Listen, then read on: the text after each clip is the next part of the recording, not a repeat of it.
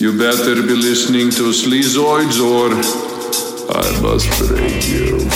Let him in, Bravo. He's the nation's top counter-terrorist. Delta One, you're good to go. But on his final mission, Negative. It's not him. he missed the target. We pride ourselves in hunting only combat veterans, men who have the necessary skills to make our hunts more interesting. The opposition is about to get one last chance. What kind of a name is Chance? My mama took one.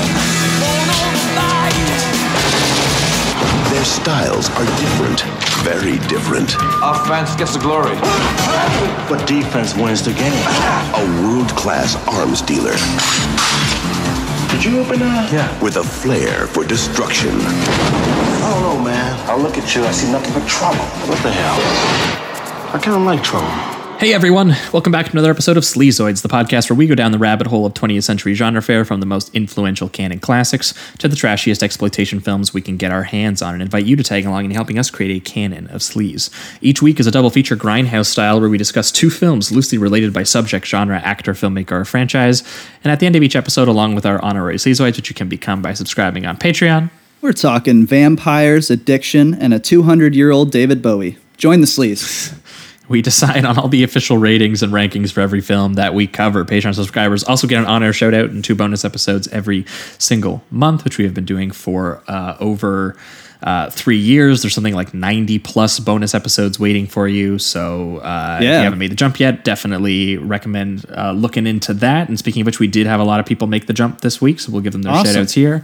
Uh, we've got uh, Adam Isaacson, Drew Mascarelli, KP, Ethan Johnson, uh, CWW, who actually upped his pledge to the uh, the annual yearly pledge. Oh, nice. Uh, so thank you. We have Yes. Alexandra Slagel, we have Wes uh, Kion, we have Joseph, Lawrence Taylor, uh, Evan Rowe, Josh Greck, Joe, and Antonio Gray. Uh, thanks so much to all of you folks for uh, signing up. I hope you're enjoying Yeah. all of those bonus episodes. That's the one plug for the week. The other plug, as always, Apple Podcasts. If you guys are listening on Apple Podcasts and I see the stats, I know that you are. Scroll down to the very bottom right now. Give us a good old rating and review uh, down there. Helps us uh, climb the ranks over at iTunes and find new listeners.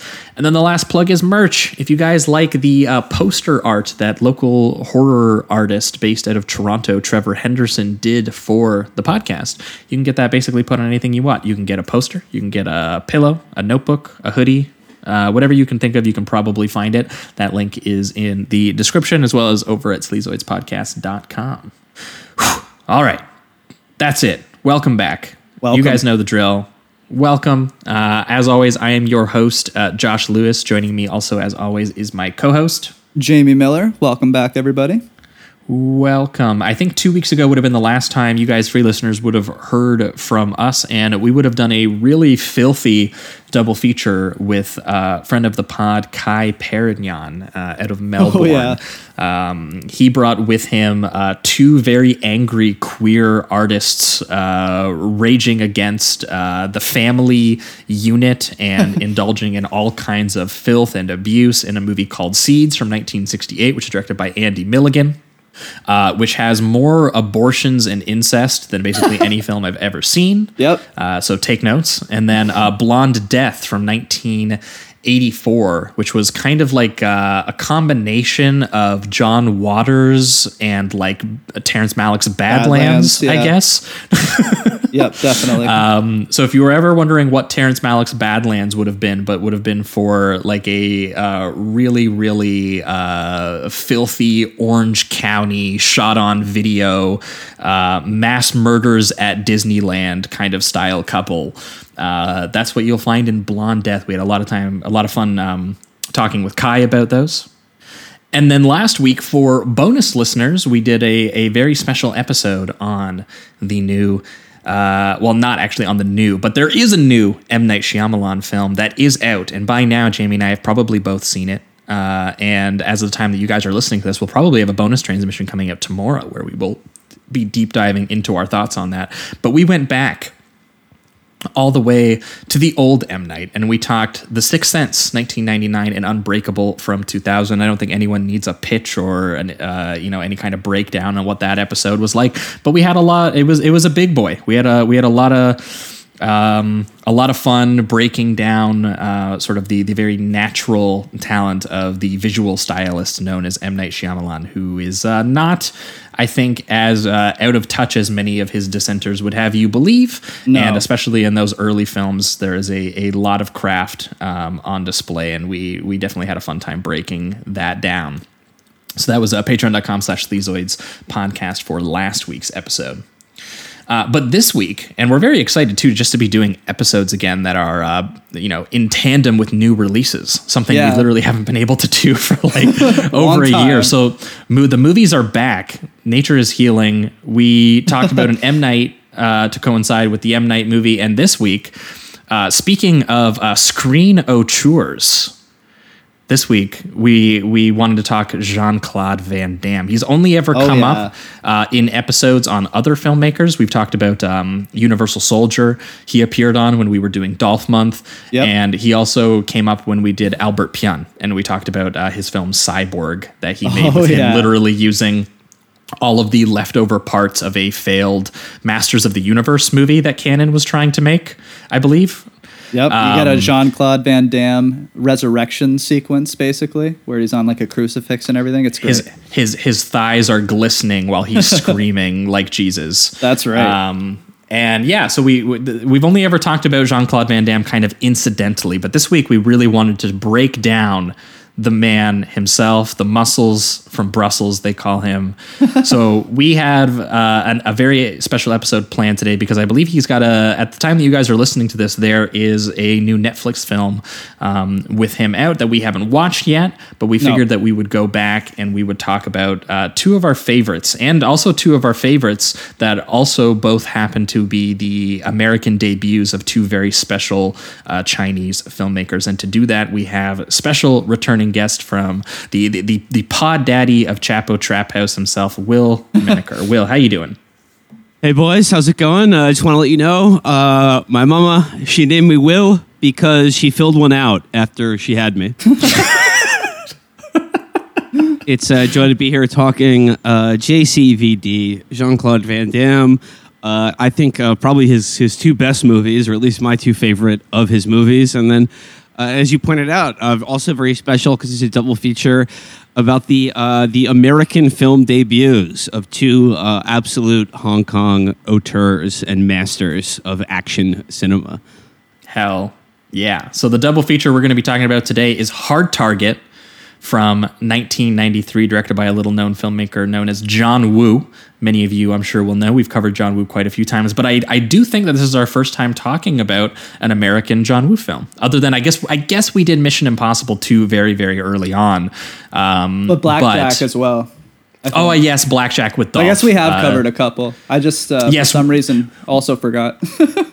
Yes, we just also haven't done the uh, I guess the the really big ones. We haven't done like Face Off or Broken Arrow Right, or Uh. Paycheck might even be a little bit too late in the game to cover, but we've we definitely our our big John Woo episode was The Killer and Hard Boiled. Yeah, Uh, yeah. his, his his two Hong Kong masterpieces and so very excited to see him working with an American star in his first American movie. And it's so funny how American he decided to go with it. Like Yeah. how culturally American he decided to make it too. Very interesting. And uh, we're going to be pairing that with a double team from 1997, which I, I knew we had to have Will on talk about because uh, he loves this film more than anyone I've ever known. Hell yeah! Uh, yeah, welcome, welcome to the uh, team team double team. Um, yeah, I mean, I mean, what what more can one say about double team? I mean, it's got it's got it all. It's got Mickey Rourke fighting a tiger. It's got um, an island for retired spies. It's got techno monks. It's got uh, NBA All Star Dennis Rodman. yes, which I knew you would be very excited And to talk some of the best how drip ever. You've been tweeting about basketball for a very, very long time. So I was like, he chose this because it's got it's got a basketball guy in it. And also, if correct me if I'm wrong, I'm not I haven't been following basketball for particularly long, but this was when Dennis Rodman was winning his back-to-back championships, no? When he filmed this? 1997. Um, I, yeah, I- God, I mean, yeah, I think he was still on the Bulls then. Um, but yeah, this is probably like he. Uh, it was at the stage in his career when he could just ask for like three months off during the regular season to go party in Vegas with Carmen Electra, to shoot a movie with Tsui Hark and Jean Claude Van Damme. Yeah, it's. Uh, Rockstar shit. uh, and then also the other thing I love about Double Team is that we can get into it, but like it's filled with basketball related puns. so many. yeah. Every oh, other line out of his mouth, and and the when we'll get into it when we talk about double team, but like he's not playing himself, and the character never brings up basketball. Like there's not a basketball scene in the movie anywhere. He Yeah, just it- keeps making basketball puns. Oh, even though man. the character clearly had i mean just doesn't i don't know it was it was a very interesting uh, experience watching this because I, I watched this a long long time ago as a kid when i definitely just picked movies based on who had cool hair and cool guns on the poster Hell and yeah. uh, De- dennis rodman's fits were definitely a huge inspiration for for checking out this one and yeah Well, I mean, mean, if you're- Supreme drip. If you're movie. picking movies based on who has the coolest hair and who has the coolest guns, I mean, Double Team would be at the top of your list because you got Dennis Rodman has has different hair in every scene of the movie. He's got a different dye job, and because it's got that like. It's just like that Hong Kong flavor is that like every gun in the movie has to be like tricked out. It can't just be like Yeah. some boring ass like regular handgun. It's got to be like have the fucking sights on it. It's got to have the extendo clip. It's got to be fully auto. Like it's just every little detail is a joy. Yeah. Yeah, we will definitely get into that when we start talking double team. But yeah, so we're going to be talking about uh, hard target and double team this week. And speaking of which, I think we are going to jump right into it here. We are going to start off with hard target. Ladies first. What? These men will chase after you. You mad at you for business or pleasure? Both. Look at it this way.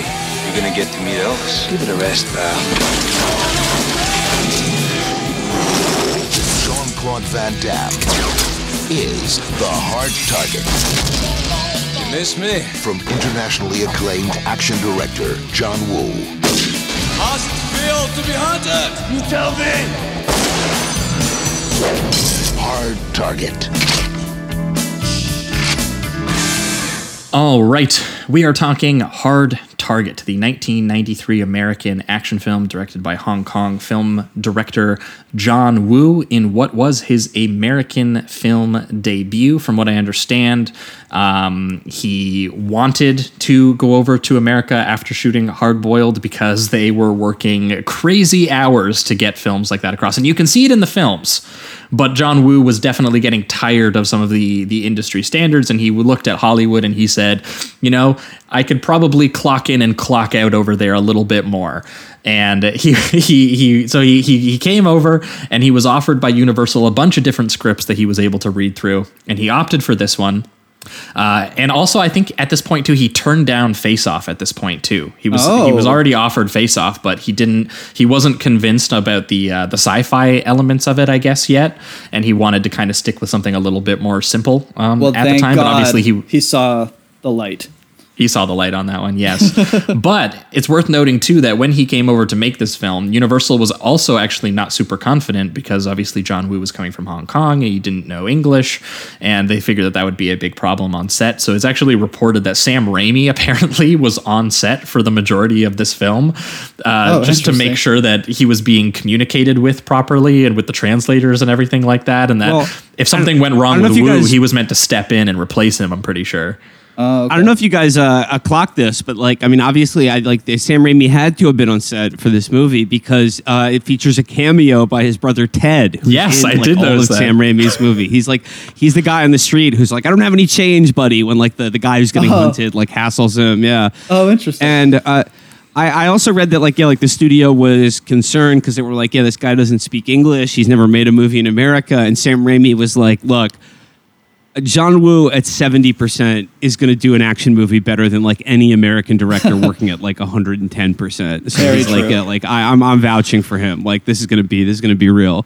Yep. Yeah, and I mean, yeah, Raimi was 100% correct because if there's anything that I'll say about this movie, it's that this movie has um, a pretty typical uh, American studio action film kind of screenplay. The kind of screenplay Yeah. that uh, for example, previously was appealing to someone like Andrew uh, Davis, who apparently was someone who was first attached to this and eventually kind of passed over it. But you know, the guy who made The Fugitive, the guy who made like Okay, three or right. four Seagal vehicles, including like uh, I think he did Above the Law and Under Siege and everything like that. There's another universe where this is a Seagal movie, right? Yeah.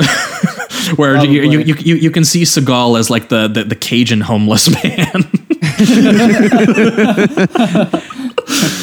um, and and also this actually did suffer from uh, an interesting kind of um, history that is similar to a lot of Seagal films, where it actually was eventually cut by a producer and Van Damme. Um, because there there is apparently a version of this movie that is like I guess like two two plus hours or something like that, or I Really? guess a two hour version, which was the one that Woo preferred. And the studio asked, you know, the producers asked to have a version cut down, and Van Damme basically got to sit in the editing room with the producers, and he basically made it the Van Damme show a little bit. Now a little bit less You know so than Seagal cut? did. Apparently, a lot of stuff that was cut was um, Lance Henriksen. Lance Henriksen. Oh. Um, there was a lot more with him in it, apparently. Uh, th- that it was basically almost considered like a co-lead between him and Van Well, Damme. Here's the thing: And- I could see like like you know if th- these action stars seem to always have these, these egos, and and the sh- the the scenes with uh, Henriksen are unbelievably cool. So I, I could see him like just in there like Yeah, well, "No, no, he looks what I too was damn saying. good, man. Yeah, we, we we talked about it on our Seagal episode where we did Out for Justice, and the whole, you know, the reason what hindered that movie actually was that Seagal basically cut out so much of Bill Forsythe because he was actually showing him up as an actor, Right. Um, and you know, Bill Forsythe is so great in that film, and Seagal literally chopped out like a half hour of his story and everything like that to make it the Seagal movie. And so Van Damme kind of did something a little bit similar here, but at the very least, Van Damme did get more along with um, John Woo, and I think John Woo at one point said that he has a pretty big ego, but Van Damme was very professional. He always tried to do a good job, and it's a perfect merging, I think, of filmmaker and actor too, because you know we've talked about Woo quite a bit. Woo has this very heightened style to him. Obviously, it's been called gun fu, but there's Yep. this idea, you know, this very visual, uh, balletic kind of. You know, uh, the gun is another tool for the martial arts. I was watching an interview recently with Scott Adkins, the direct-to-video actor, and he recently described it perfectly. I thought was that you know, in, in a sequence in Hard Target where like they're dual wielding and they're shooting each other, it's so close quarters and such a destructive force. It's basically just used as like an extension of their arms, like a fist making a punch. Yeah. That's how it's sort of I mean, visually used the- in the film. The signature move in this movie by by Chance Boudreau is to like dump 15 bullets into some guy's chest at close like at point blank range Yes. and then do a spinning roundhouse kick to their head to finish them off. Like as if just like just dumping a clip into someone's gut wasn't enough. He's got to like fucking just like snap their head back with his with his fucking foot like right Yes. after. It's a it's just it's so it's so generous, you know, like like with Woo's style, which is like to slow things down or show you like the same thing from like three different angles. But like when Van Damme, like when he does his signature kicks and he just like kicks dudes in the head in this movie, like it's so satisfying. Like you just see Oh, yeah. their head just snap back and like every bead of sweat just fly off of it Yeah. and like just blood shoot out of their mouth. Like it's just the sound of it. Oh, it's just it's so. It- It's great, And I it's love- so hard body. This movie, I love every impact has uh, like a zoom in on the action and then a slow mo effect that happens. It's every single time he hits anybody. So it's like th- they're approaching, they're kind of getting up for the for the punch or the kick, and then as soon as he makes contact, they zoom in, do a do a big slow mo, and then the fight continues. And and I love one of the major parts that I really liked was when he uh, it's the first fight on the street where he's saving the girl and uh, he throws a dude into the window and that initially is really quick like the, the toss but then it cuts into the actual restaurant or whatever he's throwing him into and then you get the nice slow-mo uh, shot of the guy just going right through the window glass breaking. It just he's so good at elevating uh, simple fighting scenes yeah that, that that's the thing that that really works about this for me is that like the story itself is very light and even kind of you know in comparison to some of his Hong Kong stuff like you know he was coming off like Bullet in the Head for example. Right, right, you know like yeah. that, like that movie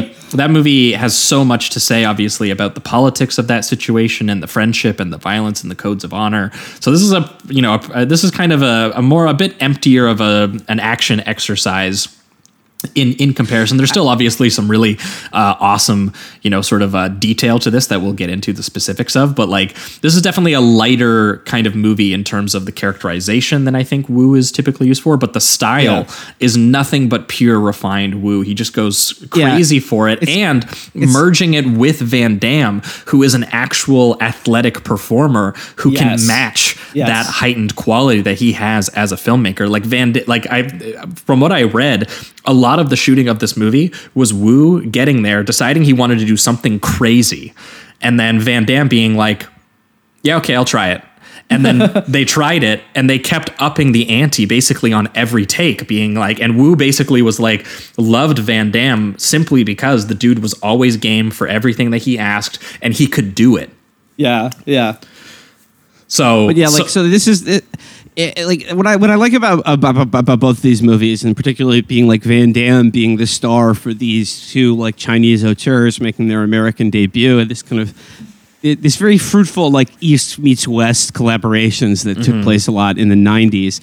Is that like Van Damme is like already weird, you know? Like like, Yes. like he doesn't he doesn't fit into like America or or what we would think of as like you know action movie stars. He has that that very common thing in like uh, like sort of 80s and 90s like action movie stars. But what I like about the direction is that this sort of the, the visual grammar of these movies are like also kind of feels like English in translation and like like you know what I mean like it's it doesn't it, it, it, it feels different than like than American directors and Yeah. like it just they're like like Woo and Hark are just so like I said they're just so fucking generous with like everything they give you they just throw everything like uh, like they just throw everything out there and in Hard Target man like you got all the signature Woo touches, like played to the hilt. You got guys fucking shit up on dirt bikes. You've got the slow mo. You've got the doves, obviously. Oh, yeah. And lest we not forget um, the the lesser known Woo touch that I don't think people uh, uh, hit on as much, but uh, the homoeroticism. There's plenty of homoeroticism in Hard Target. Yeah, Oh yeah, well Van Van Damme was always someone who played to the camera. We talked about this in Universal Soldier because directed by Roland Emmerich. I mean, there's entire shots of that of just his his his ass and his thighs, and just uh, always as wet as possible. There's there's stories of him like on set, like uh, I think even on Double Team that there was there was talk that he would kept telling uh, Tsui Hark to essentially like getting closer to his bicep during the workout scenes and stuff like that. He was like, "Yeah, get that. Yeah, get it." You like.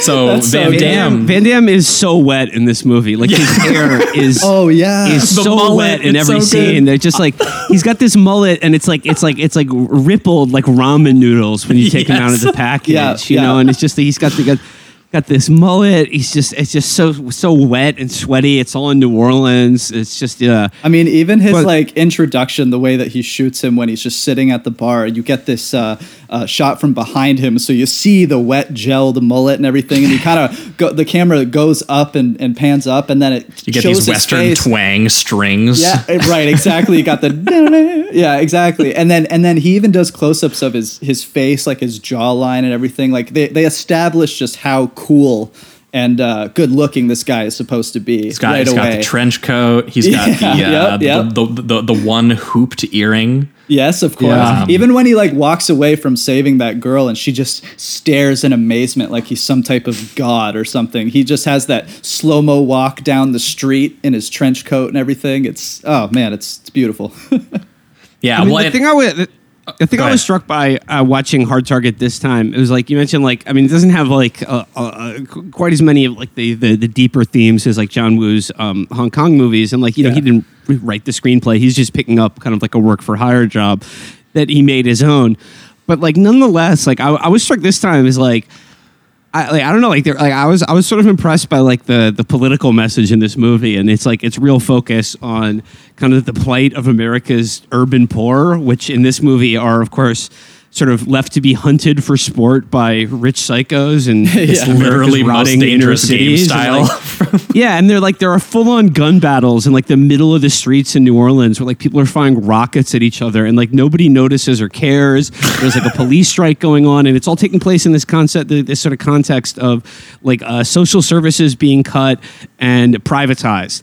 And then in this movie, like Lance Henriksen's character and like his whole crew, like he says explicitly, like what they're offering is just a privatization of murder He's like, Right. we're, we're just allowing the private sector to do what, like, you know, Air Force pilots or cops or fucking, like, you know, military guys do for the government uh, legally. We're just offering that opportunity to, to the private sector. citizens. Yeah. Yeah. Yeah, it's really, really dark when you when when you think about it. And I, I read too that Woo he, he liked that element, but he also especially just loved like the very um, sort of propulsive structure of the whole thing. Apparently, like he was like I w- when he was reading it, he was like, yeah, this is something just very simple that I could see how you how I could make this my own because you know it's just it's very clearly there's there's a there's a a kind of logic to it that his camera can then kind of move through. Like I was struck by in the opening scene, for example, which you're kind of dropped into into the middle of this chase that where you know where this Lance Henriksen has you know offered this man the opportunity to basically just kill this homeless veteran. And but you open from the point of view of that man like wandering the old New Orleans strip and he's knocking on doors in the rain for help. There's lots of like atmosphere and fear to it and sudden images of these close-ups of arrows just spinning their weights toward him. He's like darting through these alleys and these like beautiful tracking shots until he's being chased by like motorcyclists and these ritualistic chant sounds just start coming up. It's it's it's like this very uh, you, you feel like what you're watching is like in, if you're watching an older film or about an older time period where they're like chasing a man down on like horseback. Right. But John Yeah. Woo has Like, put he- like an, he's an being- American action context into it. like like Lance Anderson refers to like uh, the dirt bike guys at one point as his dogs. Like to one of Yes. his clients, he's like, "Don't embarrass me in front of my dogs," and he's using Yes. these guys on dirt bikes to like harry uh, their quarry. You know, like to harry their game and like you know sort of a Yeah. uh, like you push push them into the area. It's literally like a want- peasant want them being go. chased out yeah. of a castle or something. yeah, exactly. and then but Woo again throws that in where you know just incredible on-screen chaos with just explosions and bullets hitting the dirt and shredding just about everything that you can see on screen. And at one point the arrow like pierces him and locks him into the tree.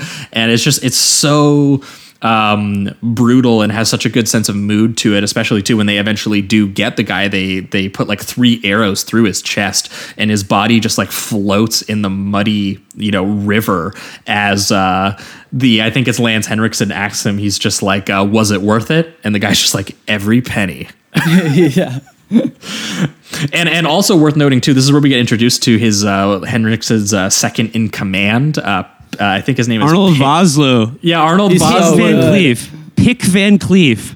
Yes, I mean, like what probably, a name. probably a reference to Lee Van Cleef, but I mean, It what absolutely He's like- is. He's like some like South African mercenary. He's such a good character in this movie. He's Oh, such yeah. a good like like number two heavy. He's so good. Where he's like, you wouldn't want to hurt my feelings. He's just brutal too. He dishes out so much of the the crazy violence in this. That Uh, shotgun. the last time I'd seen this Jesus. movie, yeah, the la- Oh, oh, my god, the last time the last time I'd seen this movie before watching it for uh, today's episode, I was like, I, I- I watched it with uh, with Felix, and he'd never seen it before, and the scene where he just fucking like sticks a shotgun in that guy's car window and just like point blank blows his head off, and the whole fucking windshield of the car gets blown out was like one of the like, biggest Felix- squibs we I've ever seen. we were we were le- uh, Felix was levitating. He was like, "That's a better scene than anything I've seen in the movies like in the last fifteen years." I love too that he like Woo always elevates all of the movements that these characters do. Like for instance, when he approaches the car, he hits the the the, the window with the butt of the shotgun and then does this cool little like air flip with it to get it back into the car and in the right position so he can Yep. point it at him. Uh, there's another part where he threatens uh, a, a dude with scissors, and at the end he like says like, "If I have to come back, I'll cut myself a steak," and then just puts the scissors right into the wall as he leaves the room. Like there's just always this added style to everything that the uh, that the characters do, especially the Well, bad and the, way, guys. and, I the, and the way he emphasizes those impacts too, really, like like that close up of the scissors being just locked into the wood, and then Yeah. he holds on the shot of it, like kind of like stabilizing in the wood while it like kind of like shakes from the impact a little bit and stuff like Right. that. Yeah, it's yeah. great. Well, and. And, and I like too that you know we, we kind of mentioned it briefly, but I think Will's spot on that the the Pick Van Cleef character name is absolutely a reference to Lee Van Cleef because this is Yeah. uh, it's funny that Woo is like, hey, I'm making my first American film. So he decides to put like all of these kind of like Western Bayou chase revenge movie kind of qualities into this, which is, you know, not the kind of movie he's typically made. And his action applies very well to it. But I was surprised at a lot of the early scenes like he's telling a modern cowboy story, but the cowboy is a Cajun homeless man, and the people, you know, the, the sort of the, the, sort of outlaws who are, you know, um, uh, pillaging the townsfolk are like just like these uber rich elite guys who are, you know, just giving money to the highest bidder to kill them, and it's such an interesting flip on that idea, and then the way he visually realizes that is so cool because in the opening sequence where you're introduced, like obviously he's introduced like this is really cool drifter cowboy type, but for some reason he's still got the Belgian French accent. Um, and but the the way that uh, Woo always kind of like establishes the space through you know the kind of um, you know he, he's kind of showing you this cafe, and you watch the girl come in looking for her missing father, who was the vet who was killed in the opening scene, and you know she they a bunch of these guys kind of see that you know she's waving money around and she's got money, and they go to uh, attack her. Essentially, it's very it's got that very Western quality of like here's the innocent girl about to be attacked by you know by these guys who think that she's weak and that they're powerful, and he's going to stop that from happening.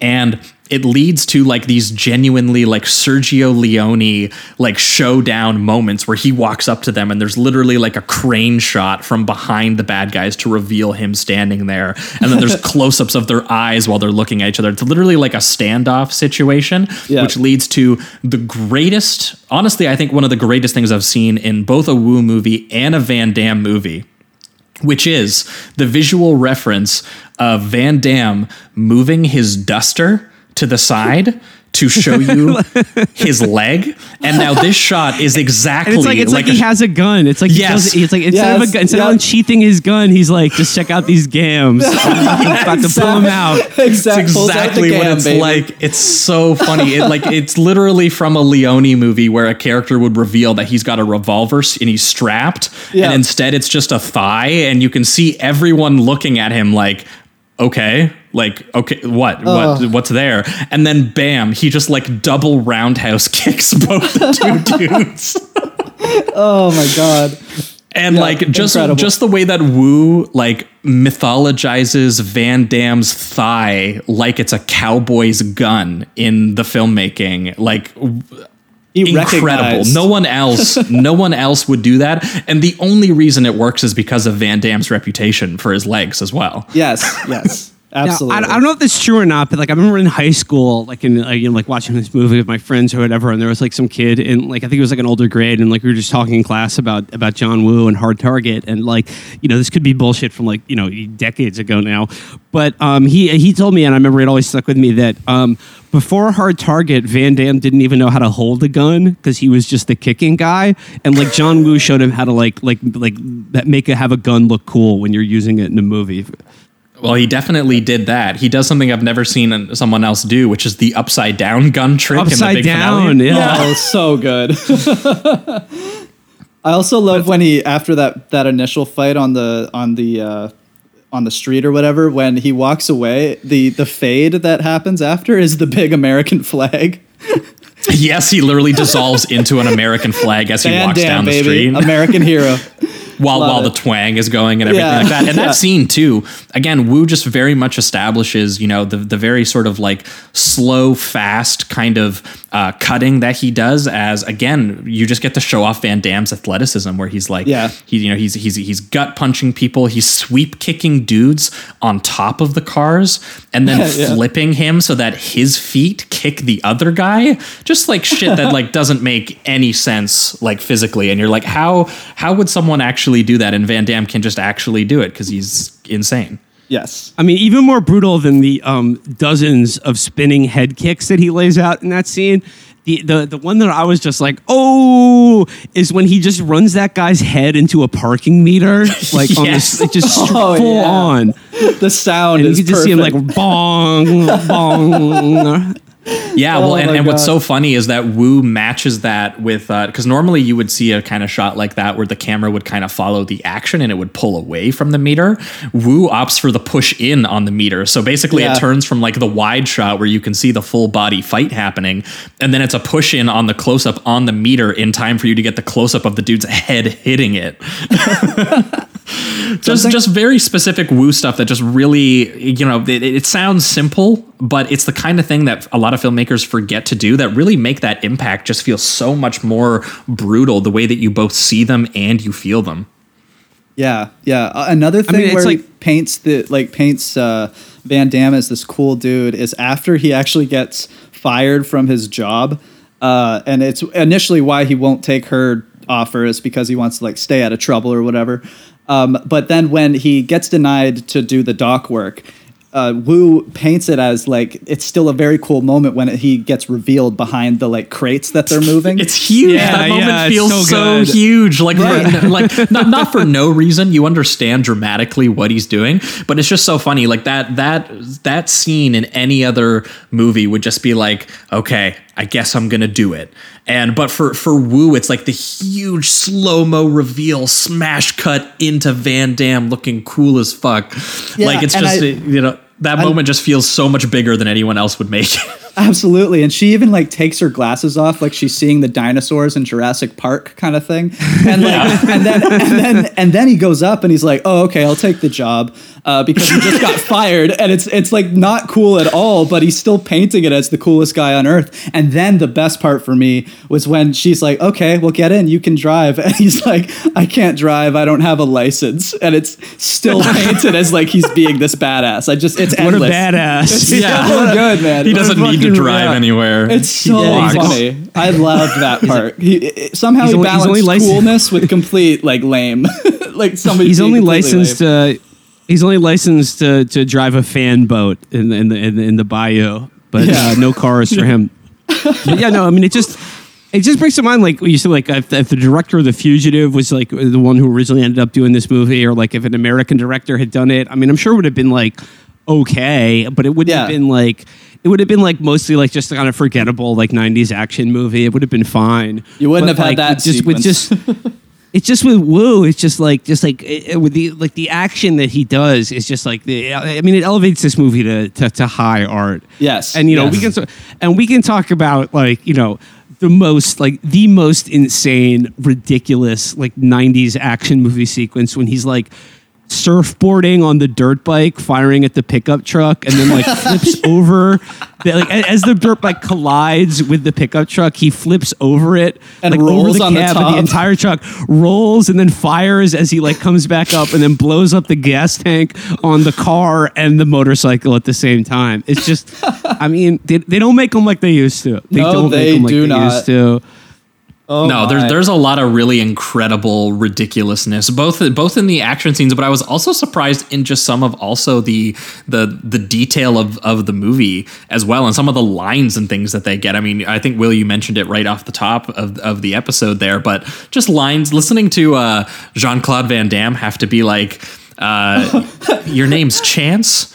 My mom took one. And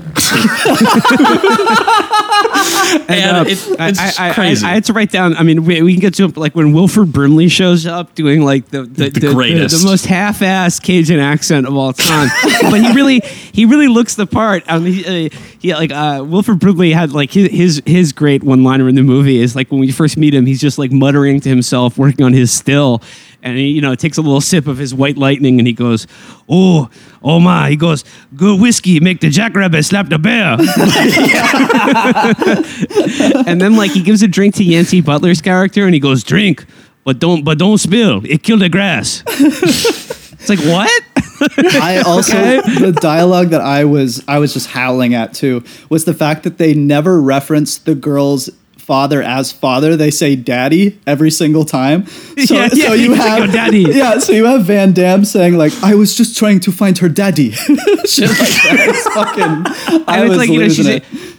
It. and you know, like she, like you know, her character is like finding out that her dad has been like you know homeless and like living on the street, and she hasn't like you know she's been trying to contact him, but like he's sort of you know he's he's fallen into destitution and Right, you know, and, the and, and then there's a embarrassment of, like, police the strike, so yeah, they're not even gonna like help her find him. Basically, And then yeah, like Right. in, in, like in that tender moment, Van Damme is like, "I know it's tough for your daddy. It's it's hard out there on the streets." the daddy thing you know, I gets mean, me so It's so it, it, it sounds ridiculous, but honestly, watching the movie, so it's so it. charming. It's so charming. It is. Oh, it absolutely is. It works it within the film. It's just to watch Van Damme and and it really everybody else, even the officer references her as dad or him as daddy, which I just I was I was howling at it. I thought it was so funny. Yeah, so I'm, I'm very curious if that was just something that because you know obviously I you thought know, it was a translation thing. Well, yeah, but uh, but not even just with Woo, also with Van Damme, right? Like Van Oh, Damme maybe, obviously yeah. had to learn learn English too, and you know, so Yeah. you know, he's he's not the most natural line deliverer of American lines either. No, so no. having Woo and Van Damme, you know, together, it's a very interesting. There's there's definitely some stuff that gets I think lost in communication, but in a way that's very um, Very good. very entertaining and very fun, and also at a certain point too you have to wonder how intentional the ridiculousness is too because there's Oh, even yeah. ones that isn't even in lines of dialogue one of the craziest moments in this film and I don't know if, if, if you guys clocked how crazy this is because Woo is such a gifted filmmaker. He honestly doesn't make it that crazy, Uh-huh. or it, it doesn't. It doesn't seem that way, I guess. Uh, so Van Damme he finds her daddy's uh, dog tag, and he finds that it has like an arrow piercing through it, which is proof that you know he's actually been murdered, and that he's you know he's going to kind of pursue this like a like a cowboy or a detective or an American hero, you know that you know Yeah. American film hero in that way. He's going to pursue this he finds out that you know her dad was like you know this silver star or no sorry he's the silver star marine recon but he- so he's kind of connected to the father with with his own time in the military Right. um and you know they, they mentioned you know obviously you know we shouldn't underestimate this guy. He was raised in the bayou by his uncle and he's fucking crazy. And the, but the the crazy moment while this is happening because you, you know it's really hyping Van Damme up. You're giving you his backstory. Van Damme is looking very stoic. The camera's pushing in on him. He's looking at the dog tag being like something is up. Something ominous is here. What the happens dove in the flies scene? in. the dove flies into his room and I was like okay this is you know this is woo. You know doves Yeah. just they they they do that. They come in they, They fly in you know whatever. But that's not the crazy part that there's a dove. The crazy part is that the dove lands on his dog tags which gives him the vital information that you know you should have two dog tags. And he's like so where's this other guy's dog tag? Uh, so he and that, sorry, that's when he goes and finds the second one that has the hole in it. But this is him just finding out that, that he's missing a dog tag, and also that you know it's connecting the military and it's personal now. And Van Damme literally goes, "Yeah." Yeah. He literally talks to the dove, who just basically communicated this information to him. It's like thanks, Dove. I mean- appreciate you. Well, I mean, I- as we're talking about the doves, I mean, like obviously, like the doves are like John Woo's like his signature flourish. Yeah. and, Yes. like it can get it can get a little ridiculous. I mean, like the, the amount of doves in the end at the end of Face Off is just like, oh, we get it, we get it. Just the the, fl- the fluttering of these fucking pigeons everywhere. But like, you know, I mean, obviously, like what are the, what do the doves represent in John Woo's movies? And like to me, like it, it's always been like his connection between like because you know apparently like if he had not become a filmmaker, he would have become like a minister. He was going to become like a like a Christian Right. um like pa- pastor basically. He was like almost going to join the priesthood. I mean, I, I don't know what the denomination. But yeah, like to me, like like doves are always a symbol in his movies of this idea of like uh, like, like symbolizing kind of like a Christian, like a like a grace in a Christian sense, or like the, Yeah. the sort of uh, the the the soul, like like this, like the like Right. uh, yeah, like um like the, the, the, uh, transcendence, or like uh, some some some sort of like, like Definitely a touch of- communication touch with a higher eternal, power yeah. a little bit. Yeah. Well, Yeah. Exactly. Like, um, and, and then wh- which leads to, you know, I, I think probably my favorite scene in the movie. This is like towards the end when he's being like, you know, uh, chased through the bayou by like, you know, like the all the hunters and the motorcycle, the dogs, the motorcycle dogs, and they're in this like abandoned factory, and of course there's like some pigeons like you know roosting around in the nest, and one of the motorcycle guys like the pigeons shit on his visor, and then he just like looks up and he's like fucking birds or whatever, and he like shoots them. He like you know kills Yes. some doves, which is like in a John Woo movie. Homie, if you kill a dove, oh my god, oh my god! and are then so immediately right after that, he sees, yeah, he kills the say he kills the sacred dove, and immediately right after that, like Van Damme just appears in front of him, and he's just I forget what the one liner is, but like it's so fucking sick. He fucking he kicks a gas can like from the ground, kicks it up like directly at the dude's head, and as it's coming towards his face, he just racks a shotgun and shoots it. so like the the gas can explodes like right in this guy's face. So he gets like a got a head full of like shotgun like buckshot and like exploding gasoline at the same time. Oh, so that's what you get. That's what you get for killing the sacred dove in a John Woo movie. Yeah, the, the, the one liner too, by the way, is "Hey pigeon."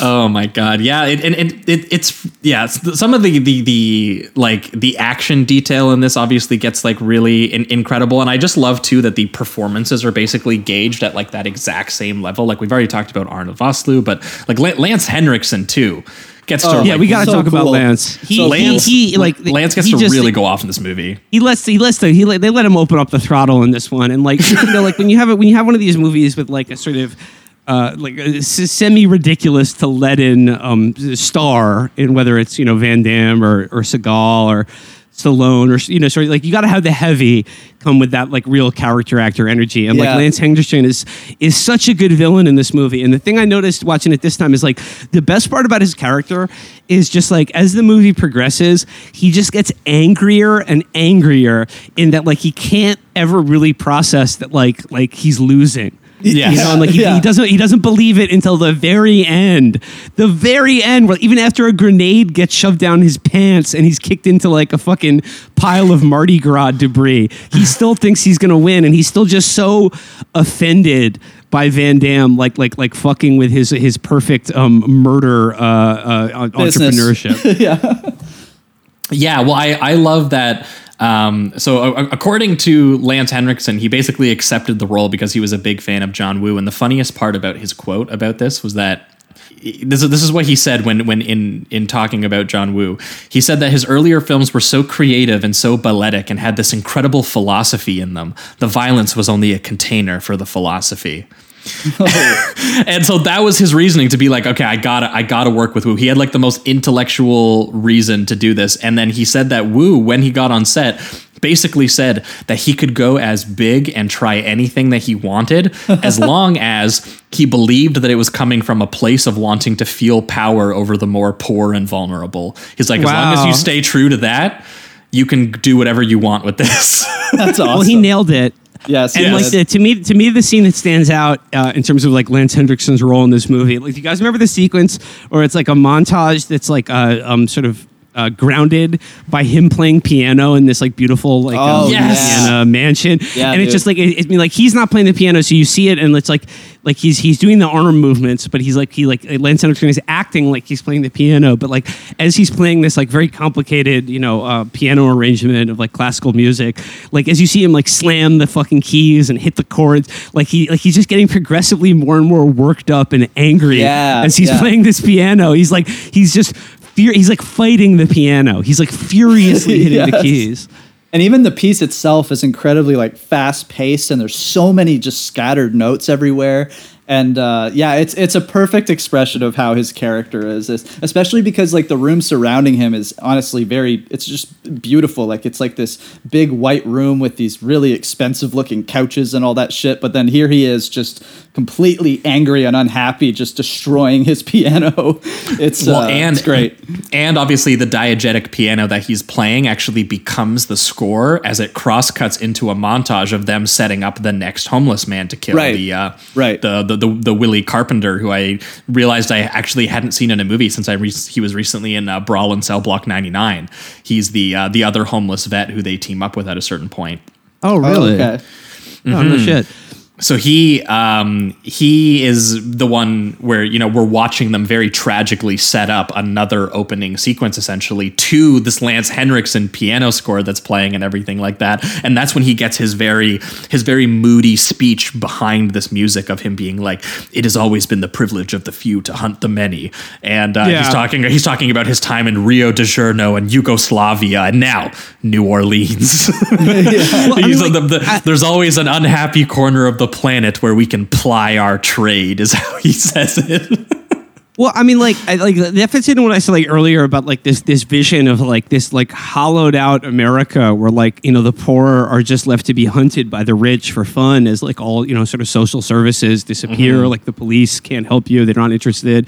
And then also like you know this focus on on on the homeless and homeless veterans is just this feeling like like when the um uh, what's his name Willie Carpenter like when he's trying to like evade um his hunt and he actually kills the guy who's hunting him because I really like that touch of like some rich shithead pays for this like you know fantasy experience and then when it gets down to it like he can't really do it and Lance Henriksen is like Christ he's like why couldn't this guy just gone fishing Yeah, you know, Yeah, he it's like- tells him and to then- put and, like, safety his- off too. He's just like, yeah, yeah, yeah, yeah. on, brother. And like, and like the, the the first guy who gets hunted is being like like the guy who's like paid to kill him is like hunting him with a fucking like crossbow. Yeah. It's like some real fucking like like expert level shit. And like this schmuck in like in this scene is is has like a fully automatic like laser sighted rifle. it's just like it knows no sport at all. It's not not even the deadliest game that he ends up And then, dying uh, from too, which is the funny. yeah, yeah, he gets killed. Yeah, he gets he gets he gets fucking he gets smoked. and yeah, Lance Anderson is like, you know, do you understand now why we insist on payment up front? And then they just like Yeah. execute him. But yeah, like I- as that guy's trying to get away, he's like he's like begging for people to help him on the street. And like that's the scene with Ted Raimi where he's like, Hey buddy, I don't have any change or whatever. Like Oh, and yeah, he- and- and then he and then he just he, gets go- like he goes up to someone bullets. else, right? And one of the other couples is like, "Get a job or something." like they all just Yeah. they're they're Yeah. ignoring this man, literally pleading for his life, while you can literally see the people with guns like hunting him down. Like if anyone just Yeah, looked like- up, yeah. they I mean, see that he- eventually they and like that, that scene is like really that seems really interesting because like Arnold Vosloo gets a beat on him and then he just like lights him up with like a fucking like automatic machine gun In the middle of the soon as, like, street. as soon as, in the middle like it's in the middle of like a like Bourbon Street like the, the like like Tons of prime of, people the around. evening you know Yeah. people are tons of people are out and like as this guy's begging for help he's like invisible but then as soon as he dies everyone is like shrieking and they like they're all like they all notice that he's dead Yeah, get But, like, help. when Yeah. when they could have helped him when they could have helped him like he just is not a person and like like that's like they're hunting like the homeless Yeah. or these like these these non people who are invisible to our society Yeah. and i was just thinking mm-hmm. about how like this as as john woo's first american movie and sort of like what i was talking about in in the first because like you know obviously like in, in, in his Hong Kong movies, you know, like in, in, in Chinese society, there's obviously like, you know, crime and cruelty as well. And there's always this like sense of like trying to maintain honor in a dishonorable world. Like, you know, how like how is that possible? Like even in a mm-hmm. world of criminals, like like is there still honor and like is it worth fighting for? But like in, in this movie, like this vision of America, and like I know he didn't write the screenplay, but like what comes across in this movie is like interesting that he directed it, is like a vision of America where like there really are no like social bonds whatsoever. Like it's a very distinct feeling, like very different from like his Hong Kong crime movies, where it's like there's mm-hmm. like there's no social cohesion or like people don't like know or trust each other, Yeah. and it's a world and a society entirely dominated by money and like like that's the only real thread that like unites American society, and the fact that like Lance Henriksen's character is comparing uh, New Orleans in, in like the mid to late '90s to like Yugoslavia or some like war torn country where it's like everything is so fucked up that they can just kill people uh, for fun and not have Yeah. not have anyone notice is like yeah this really like damning like really like nasty vision of American culture. Yeah. Yeah, well, and, and his style, like that, that impact when he just takes and and obviously, you know, John Woo's very known for this, but like those massive squibs that go off when he is shot in the middle and everyone sees it, like it's as violent and brutal and slow and like unbearable as a you know a, a moment as it could possibly be as you're just watching this homeless man like executed in the street uh, while you know everyone chose you know not to help him essentially. It's like that that moment definitely sat with me more on this watch than on on previous watches because of just how um really brutal um, it, it was. And also you know like obviously john woo has done things like that before where where you know there's there's kind of like moments of sort of like innocence being sort of purged in his films or especially in things like collateral damage. Like i think about in hard boiled like some of the accidental violence that they dish out and or in the killer when he accidentally blinds the singer and stuff like that. And they Yeah. you know they, they kind of it, it's again it's this this idea that he has in a lot of his films uh, formally where sort of like the heightened chaos and destruction of what you see on screen is an extension of you know sort of like uh, you know the, the the the characters expressing their feelings. Now in a lot of his hong kong films i think it, it works uh, doubly so because a lot of the characters are also going through this very intense melodrama. Um, the characters who are very skilled at destruction, so if you feel like it's an extension of them in a lot of ways. Whereas this definitely feels like he found a way where he kind of saw the point the screenplay was making, and he found a way that he could heighten that even further. Um, with the filmmaking. But yeah, the, the hunting sequences are like practically horror sequences. Well, yeah, the one Um, part I found really violent and and kind of crazy, especially for Woo, is when the guy takes the uh, one of the it's either the bow and arrow or the crossbow or whatever, and he's uh, pointing it at one of the henchmen that's trying to kill him, and he shoots it through a fucking statue and through his the back of his head Throat, and out yeah. his uh, neck, I believe, and then and Yeah. then Woo does this like this shot that kind of circles around him, revealing the the the arrow that's through his neck and just revealing the wound, and it is pretty brutal, I gotta say. And that's for a henchman, you know, like he really emphasizes just the violence even on the uh, the bad guys. Yeah. Yeah. Well, and, and also we talked about too. This r- relates to that moment with the shotgun too, where you know he go he goes up to him in the car and he's like, "Randall, Yeah, you were you were gonna leave without saying goodbye." yeah, Vosloo is like is, is so like he he really enjoys his work in this movie, both as Oh, an yeah. actor and then as a, as a character who He's you know hunts up. people for money. Yeah, he's, he's loving it. Oh, it's it's so good. Yeah. No, their their relationship is so good, and apparently that's a lot of what hit the cutting room floor too.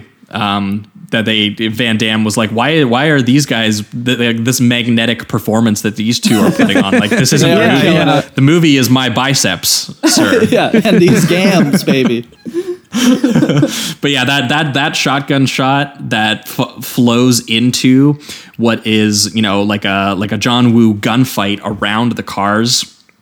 Really, really um, brutal moment where you know like the detective gets out of the car and they they basically pull up at the basically the wrong time and right as you know the the giant brain matter squib is all over the windshield and John uh, they, they get the classic uh, John Woo gun handover situation where the Oh, yeah, detective the is toss. taking shots and then the detective gets shot and falls and as Van Damme catches her they also he also gets the gun handed to him Yeah. and without missing a, a like a beat he just continues the gunfight while she's falling. And, and and and this is the moment where you get like some of the big I mean obviously in the big big finale is where you get like you know this this was the beginning of where you start to see like the big wire pulls and shattered glass and the rolls on the cars and the gun hand transfers like the stuff that you would see in most of his Hong Kong stuff that he would do incredibly He even has like big those big moments like uh, where the heli is after Van Damme on the motorbike. That is crazy because you know what that is? That is absolutely him doing the uh the 70s like Burt Reynolds Bayou Oh, chase yeah. stuff. Oh, yeah, I sure. loved being able to see Woo do something like that. It reminded me it was straight at a gator. Remember Yeah, when they got the the, the the the boats and stuff like that? Yeah. Crazy, like watching Woo get to do his usual isms, but then so clearly be like, Oh. "Oh, man, I get to also make a western slash like Yeah. a Burt Reynolds slash like uh you know I every kind of American action movie I grew up watching I get to also kind of play in that mold at the same time. Really Speaking incredible.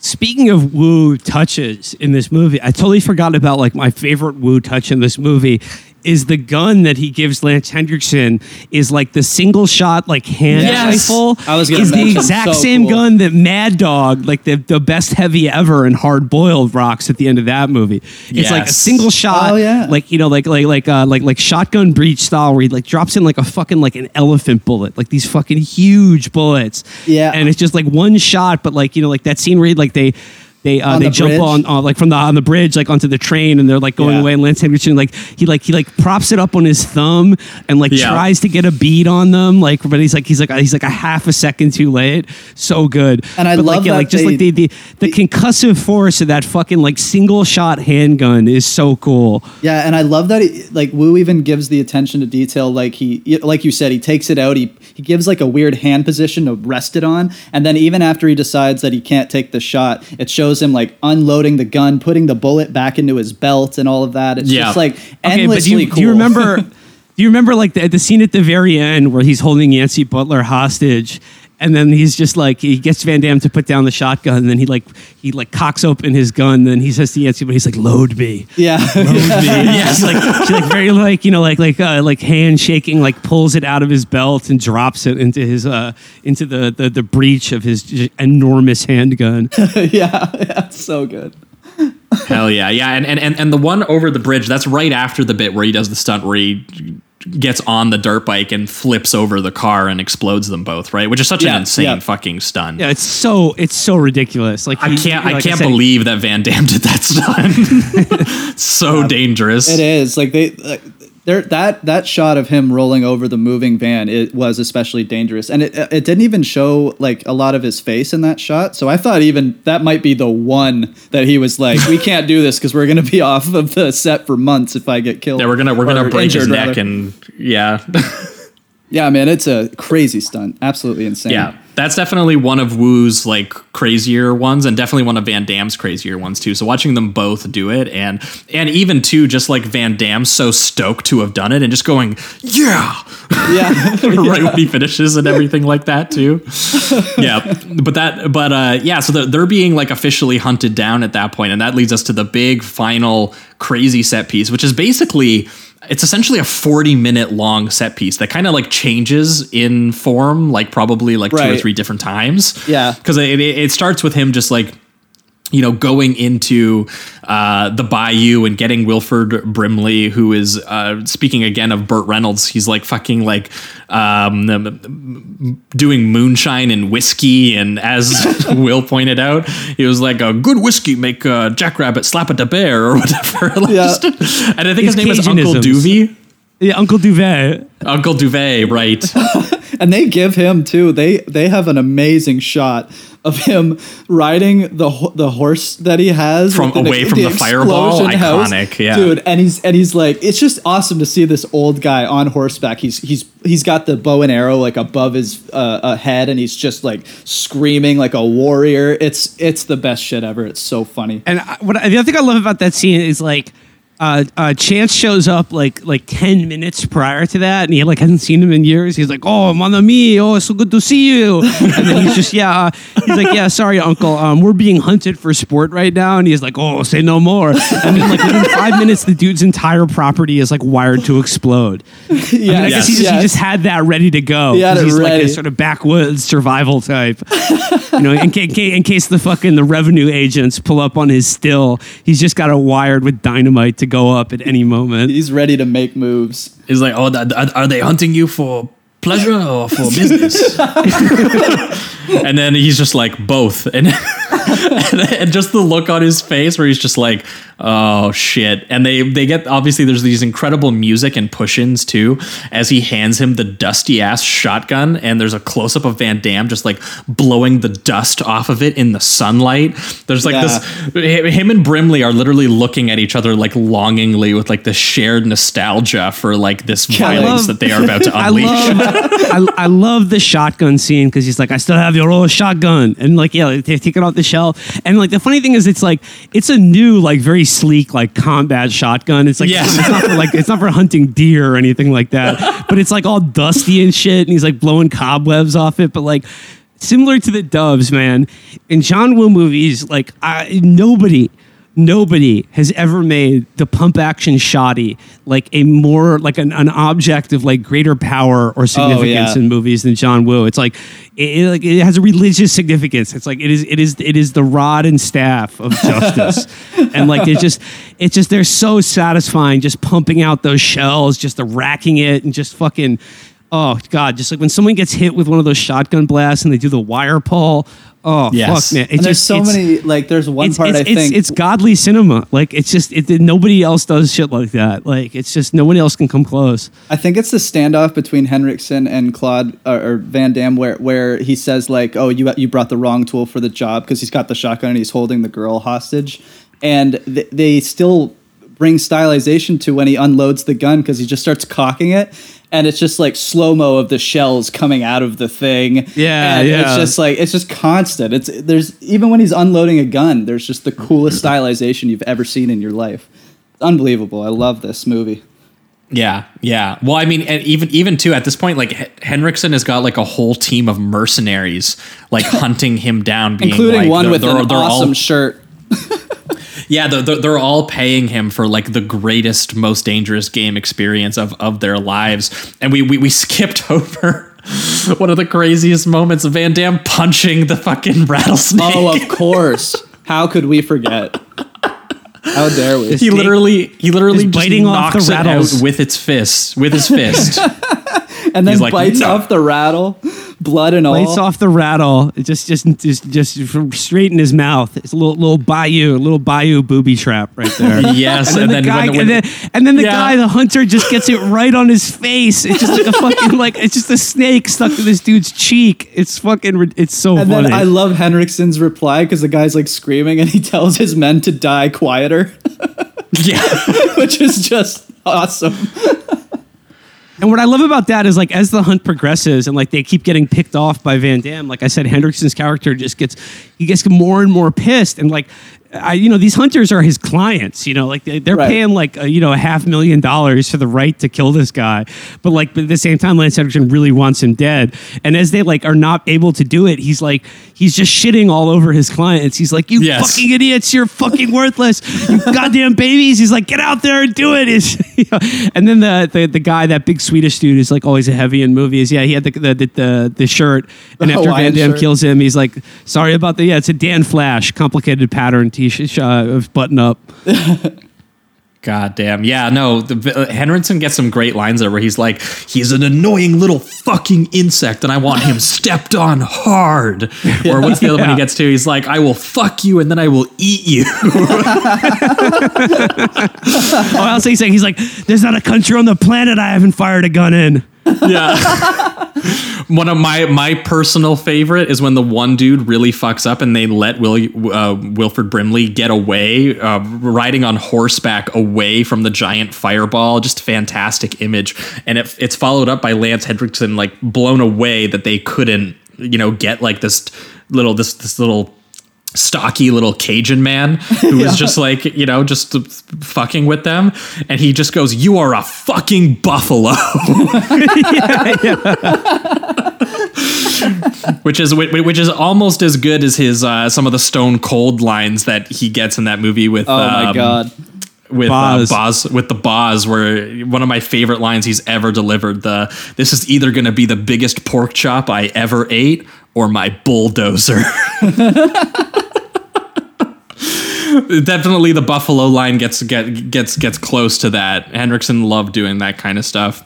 There's something But yeah, about at this point, it's literally a chase through the bayou with just tons of like over the shoulder machine gun fire and grenade launchers and so many bullets and gun cocking. And they eventually end up at an abandoned factory just filled with Mardi Gras uh, parade stuff. Yeah, like I, again, it was just uh, I, I was not sure about uh, that detail, but it definitely was very visually interesting, which might be explanation enough.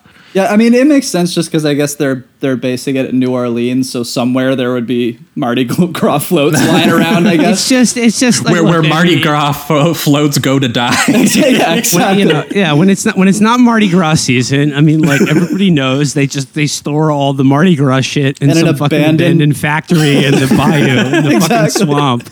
Speaking of the floats, I actually almost forgot about this detail, but I really love when Henriksen is can't see Van Damme and Van Damme is kind of talking to him uh, while he's hiding, and so it does all these shots of of Henriksen kind of like like spinning around and looking at all the individual float heads that are creeping him out a little bit. So he starts shooting them with his gun and just blowing Yeah. them up. It's fucking that's amazing.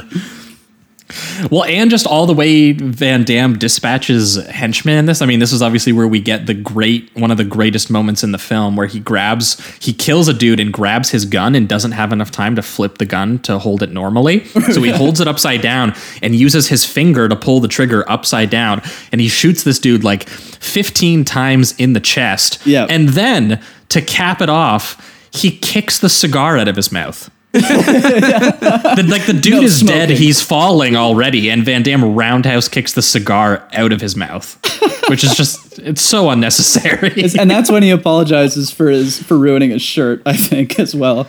Yeah, and then that's also when he turns around and he uh, shoots more guys who are aiming up at him, but they're popping out like it's like a whack a mole carnival situation. and he Yeah. just keeps shooting them as they pop up.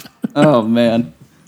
And I love that with Henriksen's character at the very end, like like uh, Will, you were saying how he's just kind of um, like relentless and, and gets angrier and angrier, even in the moment where you think like, okay, he's he's done and he would accept defeat at this point. He doesn't accept it until the very, very end when he realizes the spark still hit the fuse and he just gives Yeah. a oop and then like just explodes. I love that it's like the one part of his acceptance where he's like, "All right, I finally made it. I'm I'm here. Here's death." Well, yeah, dude, th- think think about how hard he was still being while he was on fire. Yeah, oh, I know. He's not even screaming. There's a shot of him looking just dead eyed at Van Damme while he's on fire. It's fucking amazing. He's just slowly taking his on fire jacket off, making sure that the you know while the while the men are are trying to get him. Meanwhile, Van Damme is like doing flips and shit, dodging grenades and flipping between floats, and there's Yep. these huge spaghetti western zooms on eyes and things like that while they're doing the the combat that they're doing. And yeah, my god, Just amazing. what a like really just like crazy finale. I mean, shit, we didn't even get to the part where he, he uh, Van Damme rides in on a giant pelican in the middle of the action scene. The pelican is, of course, on the state flag of Louisiana. It's like Yes. for a very, very important bird to the uh, the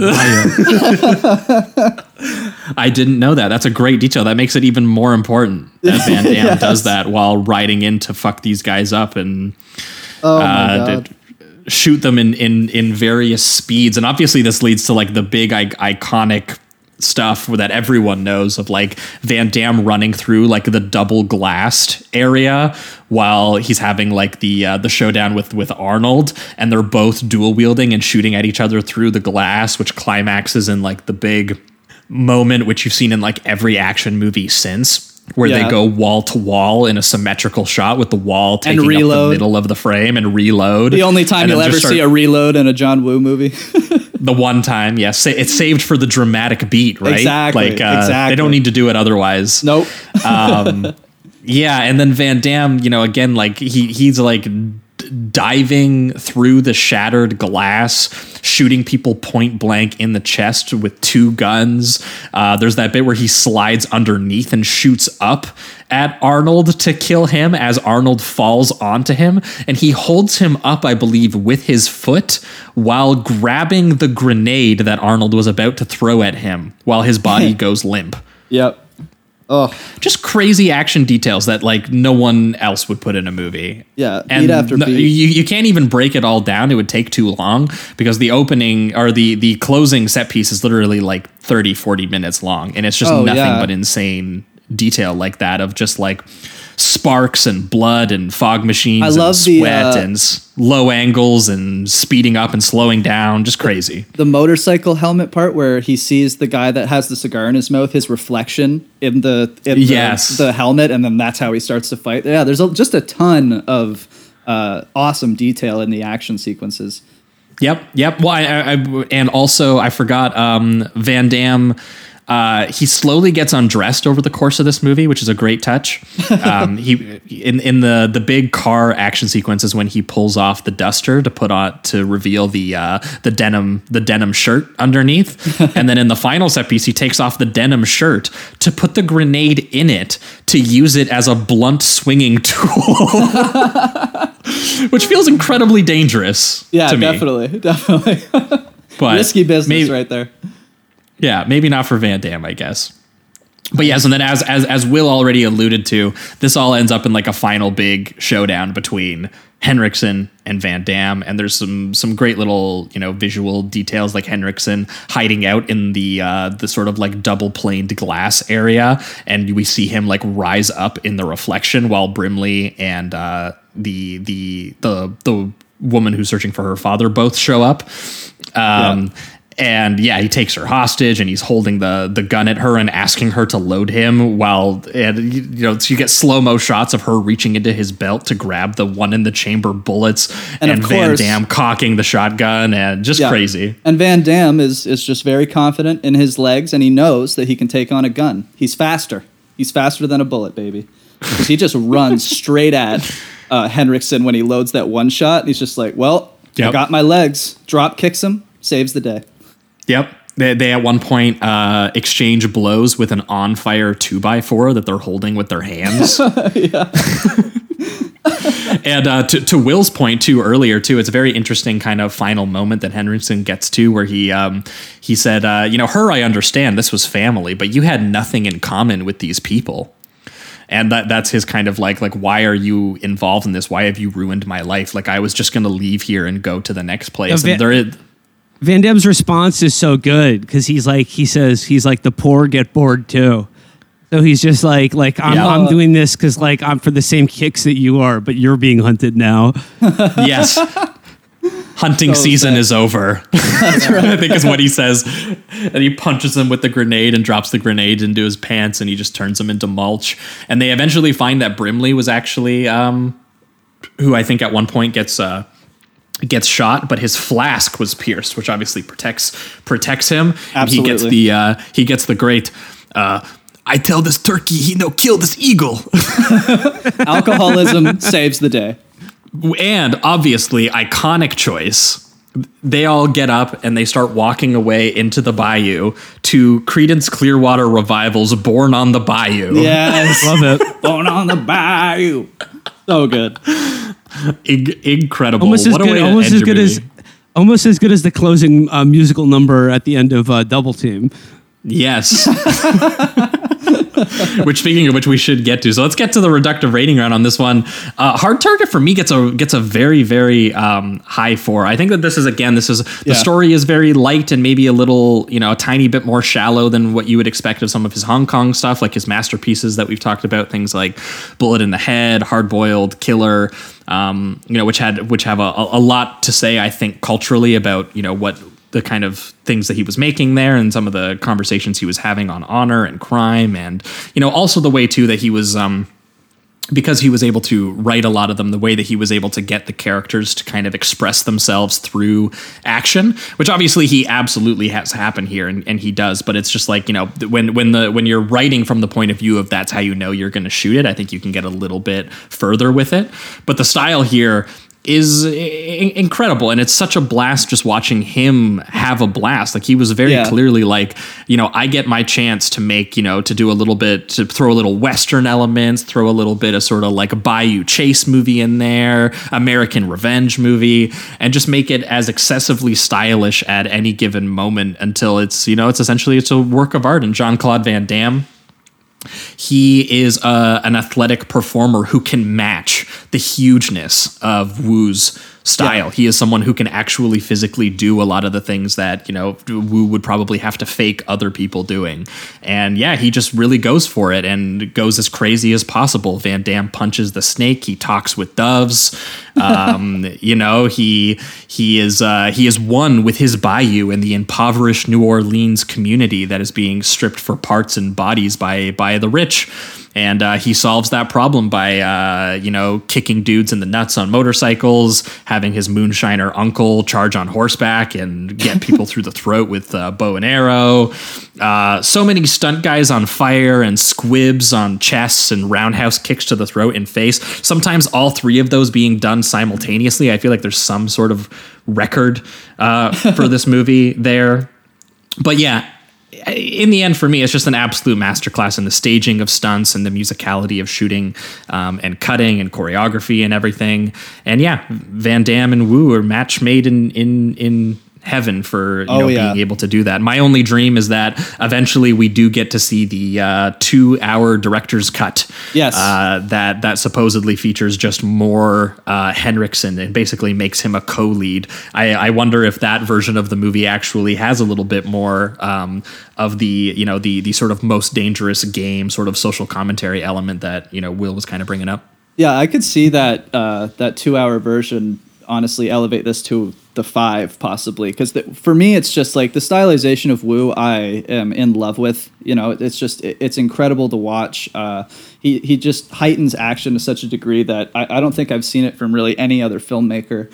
Um, and yeah, I just I, I love this. It's really just the shallow script that gets me from giving it that that five, but just the, everything is so awesome in this. Like Henriksen is one of the just coolest character actors that especially in the 90s like watching him do this and watching him in uh, uh, the uh, uh stone cold like it, it's just he, he's so entertaining and so cool just naturally um, uh, yeah, I'm, I'm yeah. excited. Eventually, I think we're going to do Near Dark sometime this year, which he is Oh, so nice. fun in. Oh yeah, awesome Oh, that's yeah. awesome um, but yeah i don't have much to add i just i love woo and this is just woo all over the place so i uh, uh, this is a four out of five for me a really high one Hell yeah, for you, Will. Uh, you know what? I gotta go five out of five at this one. I mean, this, Nice. this Go. is just this is just like the, this to me like is the is the height of like like like the '90s decade of action movies. This is I think John Woo's best American movie, and I gotta say I pretty much love all of John Woo's American movies, like e- even some of the shittier ones. But uh, yeah, like the, the this movie is just like the perfect like East meets West synthesis. I I adore every moment of it. Yep. No, definitely. I, I, I definitely love that. Uh, you know, you're you're watching an, an Eastern filmmaker, you know, use all of these Western detail in not and even just obviously in the detail of the script, but also in the imagery. I still think that I I don't know that there will be a Van Damme moment that surpasses um, his thigh being filmed like it's a cowboy revolver in a Leone movie or something. Like that's so unbelievable insane to me yeah insane. But yeah, I think that'll wrap it up for uh, Hard Target here. We're going to be right back, and we're going to be talking about Double Team. Does your hair change color when you sweat? Bruce, airball. You need practice, man. I'll never miss twice, brother. Jean Claude Van Damme. Dennis Rodman. They don't play by the rules. Sorry. Double team. Who does your hair? Siegfried or Roy? No hair jokes today, okay? All right, we are back, and uh, we are talking Double Team, the 1997 American action comedy film directed by Tsui Hark, in uh, as well as John Woo, in his American directorial debut, starring Jean Claude Van Damme. Jean Claude Van Damme just he he had the numbers on all the Hong Kong filmmakers, and he wanted to work with them. Um, but uh, Double Team is an insane movie that I don't even know where to actually begin describing. yeah it's Um, nuts I'm gonna try and hold us a little bit closer to following the plot on this one, um, just because uh, it's it's it's it's insane. It, it's actually kind of like three or four different movies, Yes. uh, back to back, and it never stops to breathe for even a second. It's only 90 minutes long.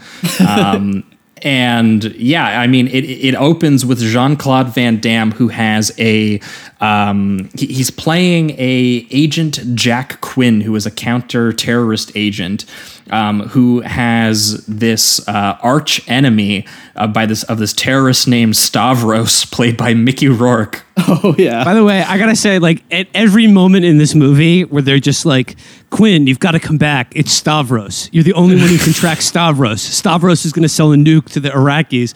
I was just, of course, thinking about Come Town Stavi the entire time. yes. Just- every time they said Stavros. I, I, but, I kept yeah. thinking about a large Greek man that Jean Claude Van Damme had to Yeah. beat up.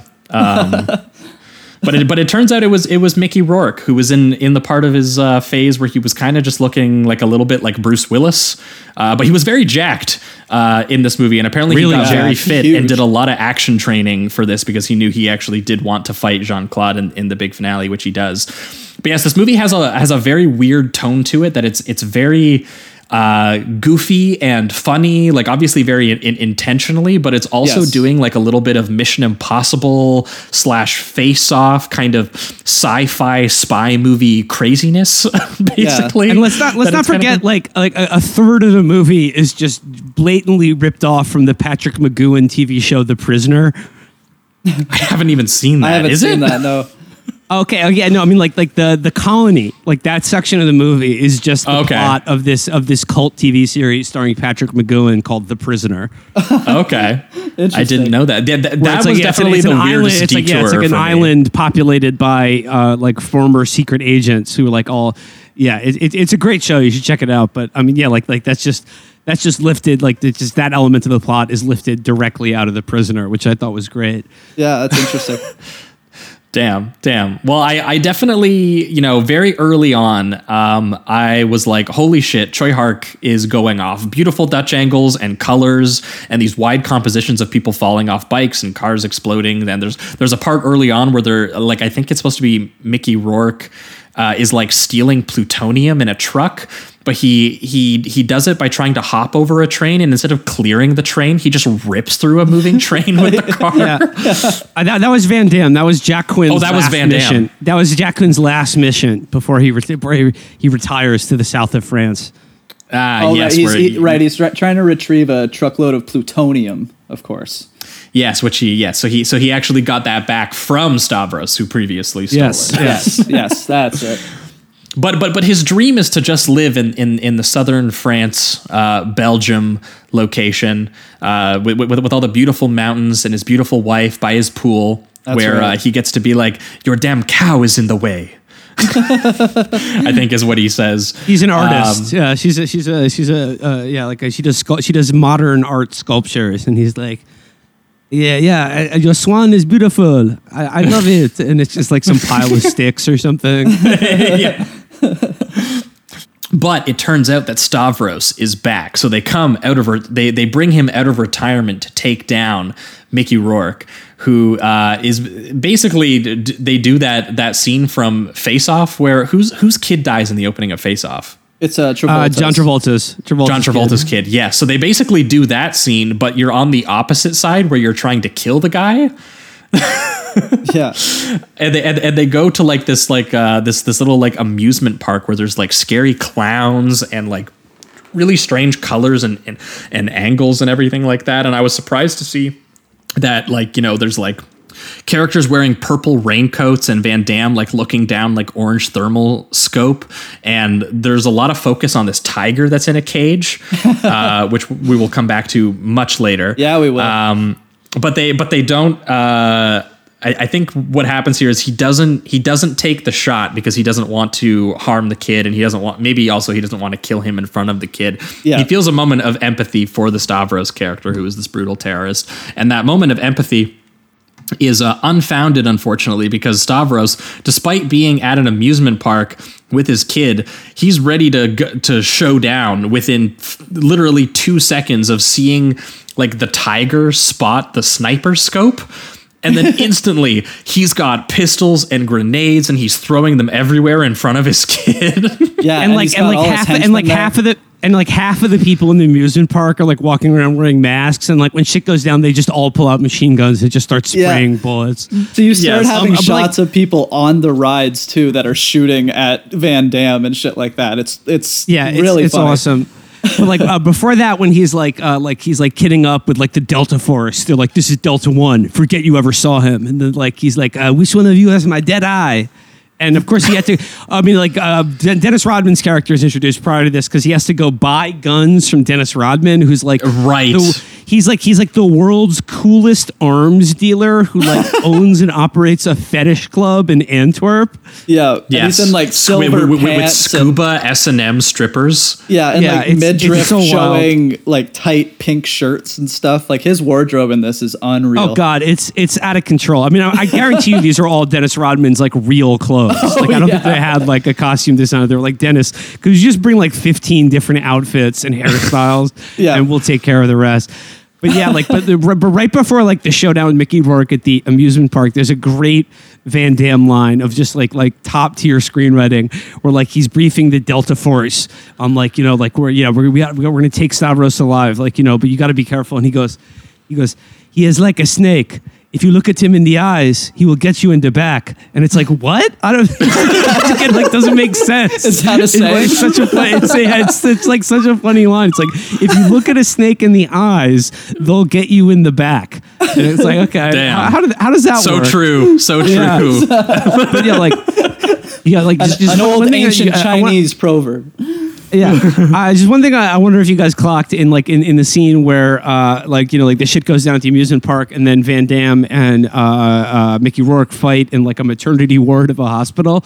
Is Mickey Rourke is wearing the highest high tops I have ever seen. He has like I did not see that. he, he's wearing like go back and check it again. He's wearing like the wildest looking sneakers I have ever seen. Like they're these big like white basketball shoes, but they go up like they're like boots. They like almost go up like like half his calf, and like the top half is like just unlaced. It's yeah, some pretty serious trip. But uh, the other part I really like is when like Mickey Rourke is like he's like, let me tell you something, Mister. He's like, I killed a lot of people as you know an international terrorist. He's like, yeah, I've killed lots of people, but all those bastards deserved it. He's like, but you killed my son. So this is personal to me. And he's like, oh, like killing a kid, buddy, that's the one thing you don't do. And then he like he kicks like a bassinet, like one of like the, the maternity ward, like like babies, like it's like on wheels. Like he kicks the fucking bed at Van Damme, but like put a grenade like a fucking grenade, Grenade. with the pin pulled out in the like right next to the baby. Yeah. And he's just like he's Yes. he's really offended that someone would kill his kid, but he's ready to fucking just throw a baby with a grenade at Van Damme and like uh, two minutes after that. That's I think when you get doesn't he does he grab the the baby after he throws the nade and you get the slow mo explosion and dive that Van Damme does with the child. I thought he actually was holding the baby.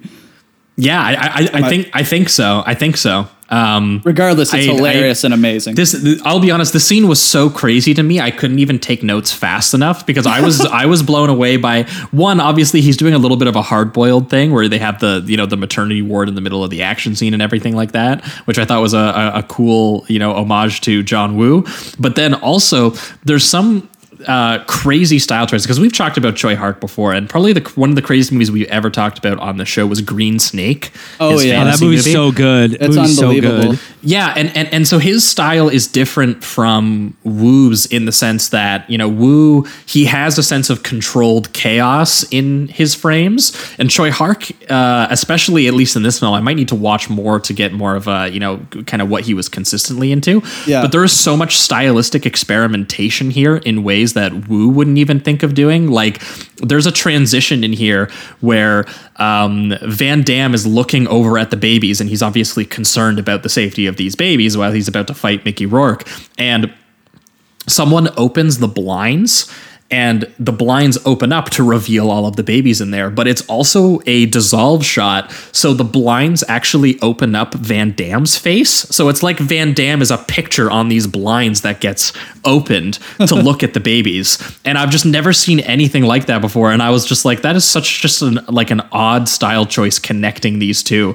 And yeah that's that's what outside of you know doing like really crazy you know uh, set pieces you know kind of connects what you know from you know what what Hong Kong was doing with their action films. Because obviously there's some similarities in the amount of slow mo and explosions and destruction and you know how it's all tangibly rendered by these filmmakers. But there were some interesting ways that Tsui Hark was doing stuff you know differently than Woo, and that definitely extends to you know some of the uh, eventual action scenes, including one that was guest choreographed by Sammo Hung. And I can guarantee Oh, you, sweet. by just by just saying that, you probably know which one it is.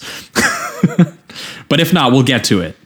I mean, it's just like the like the the how kinetic the style in this movie is, and like just the everything but the kitchen sink, like sort of a visual grammar of the movie, but also Oh, like just like the the insane use of color and just like eh, the way like the way just like the way this movie is described to me, and like I think it's like so spot on is like this is the only movie that really looks and feels like the Jim Lee run on the X Men in like the '90s.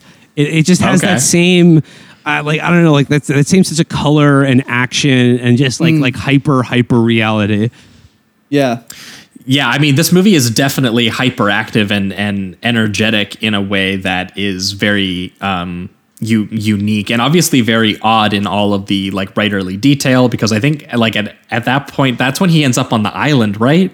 The He's- colony, he's yeah, like he it's just like like the like he he saves the baby from the grenade and then he wakes up and he's like in what appears to be like a hotel room in this like nice resort.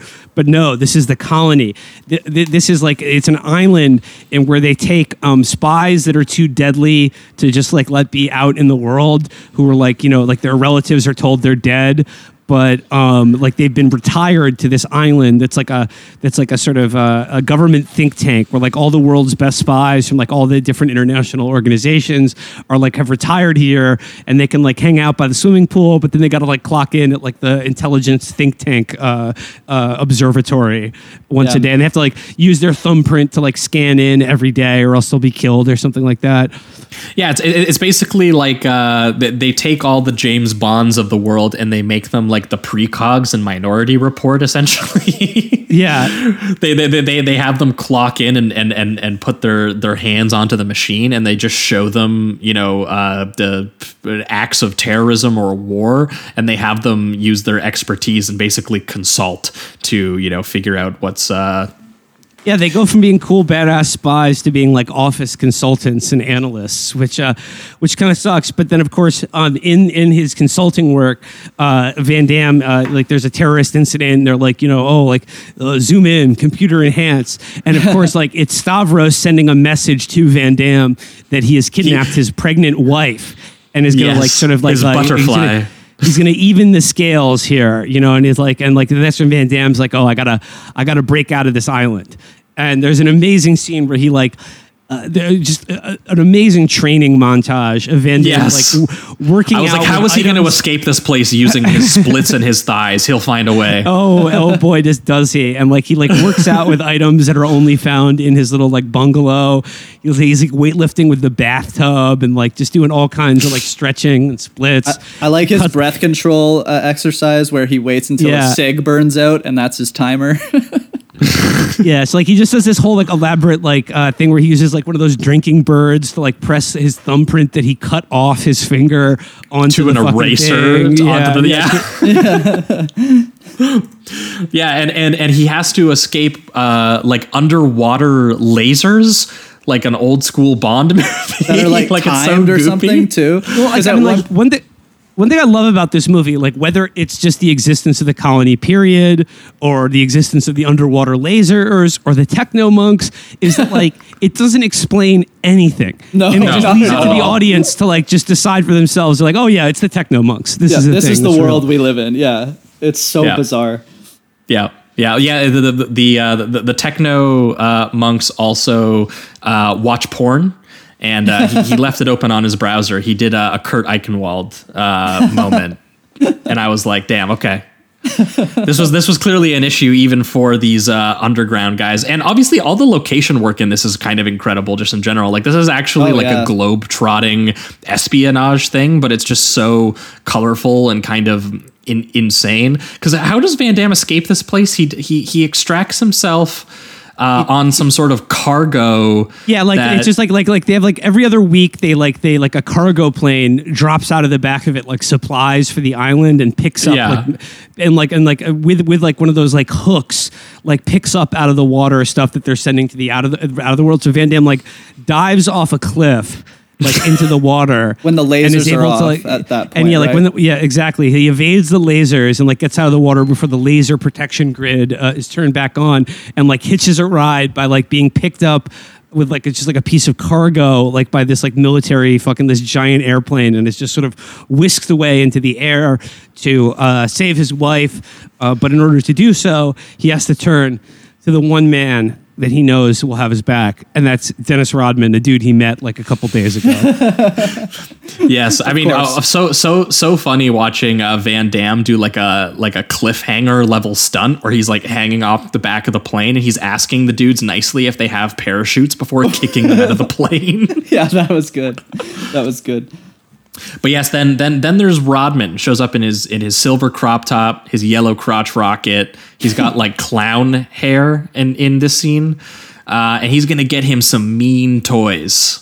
and Oh, yeah. uh, because because because he he looks at Van Damme and he sees nothing but trouble. But what the hell? He likes trouble. I think is what he says. and we and we get a lot of like the the ongoing like back and forth like basketball jokes between them, and it's like even though it's like They like they like parachute in a basketball. Yeah, yeah, never really references. yeah, there's some big like uh yeah, but like when when he's buying guns with him, Van Damme goes, uh, "Offense wins games," and then and then of course Robin looks and he goes, "Yeah, but defense wins championships," and you're like, "Oh, I know that. He, he's Yeah. NBA Defensive Player of the Year to five years running. Uh, he's like the, the greatest defensive player of all time." The best defense is a great offense. it's unbelievable. Yeah. That's like a motivating line in this film. It's hilarious. Well, yeah, that, that, there's one part too where they use Dennis Rodman's actual size in the filmmaking, and there's a part where like he's dodging a he's dodging a dude trying to shoot him on the other side of a car, yeah, and he literally reaches over the top of the car and picks him up and throws the dude, Yeah. and then he says something along the lines of like that's that's a five pointer. Yeah, that's something I did like. uh, Like Rodman is obviously not the best uh, performer by any by any means, but he's just such a big dude. So when you do see him in these action sequences, I think they utilized him pretty well. Because most of the time he's just kind of like throwing himself at these people or just tossing them into glass or tossing them into the wall or whatever. He's just really using his size and power.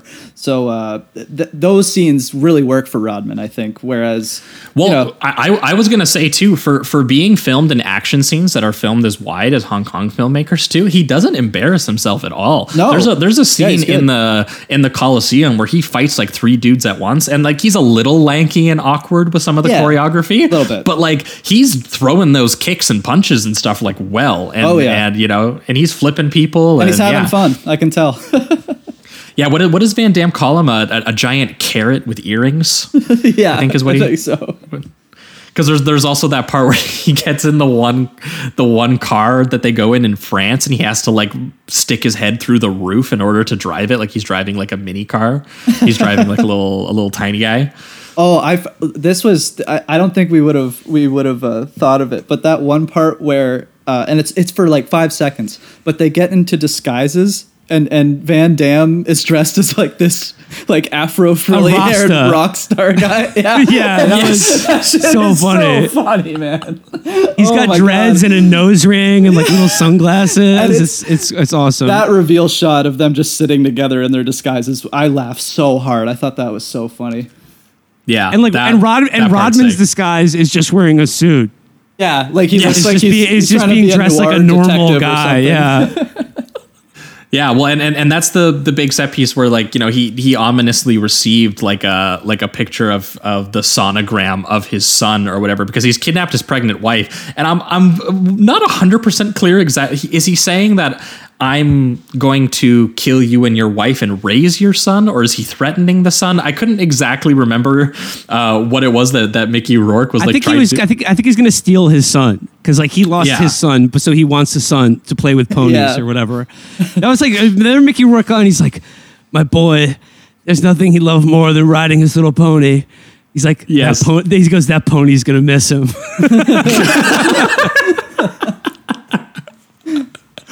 So good, so good. And then yeah, watching Van Damme in like his nose ring and choker and like dirty hoodie and stuff have to do like this set piece in like uh are are are they in are they in France or Italy for this one? I can't I, I think they're in Rome. I think Yeah, They're in Rome at this point yeah. already. Rome. Okay.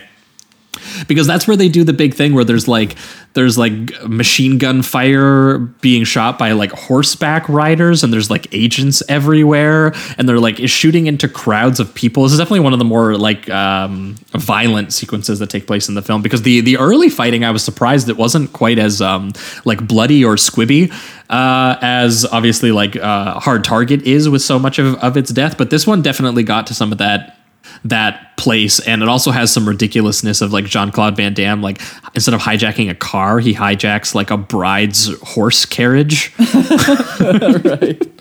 And obviously uh, Rodman is throwing dudes over cars and talking about five pointers uh, one dude uh, comes up to him who's he he starts firing a machine gun through his briefcase all the way up like a spiral staircase and and this is the one sequence by the way that is uh, co-choreographed by Sammo Hung the Okay. legendary um, action director and actor who worked a lot with Jackie Chan. Uh, the set piece in the hotel.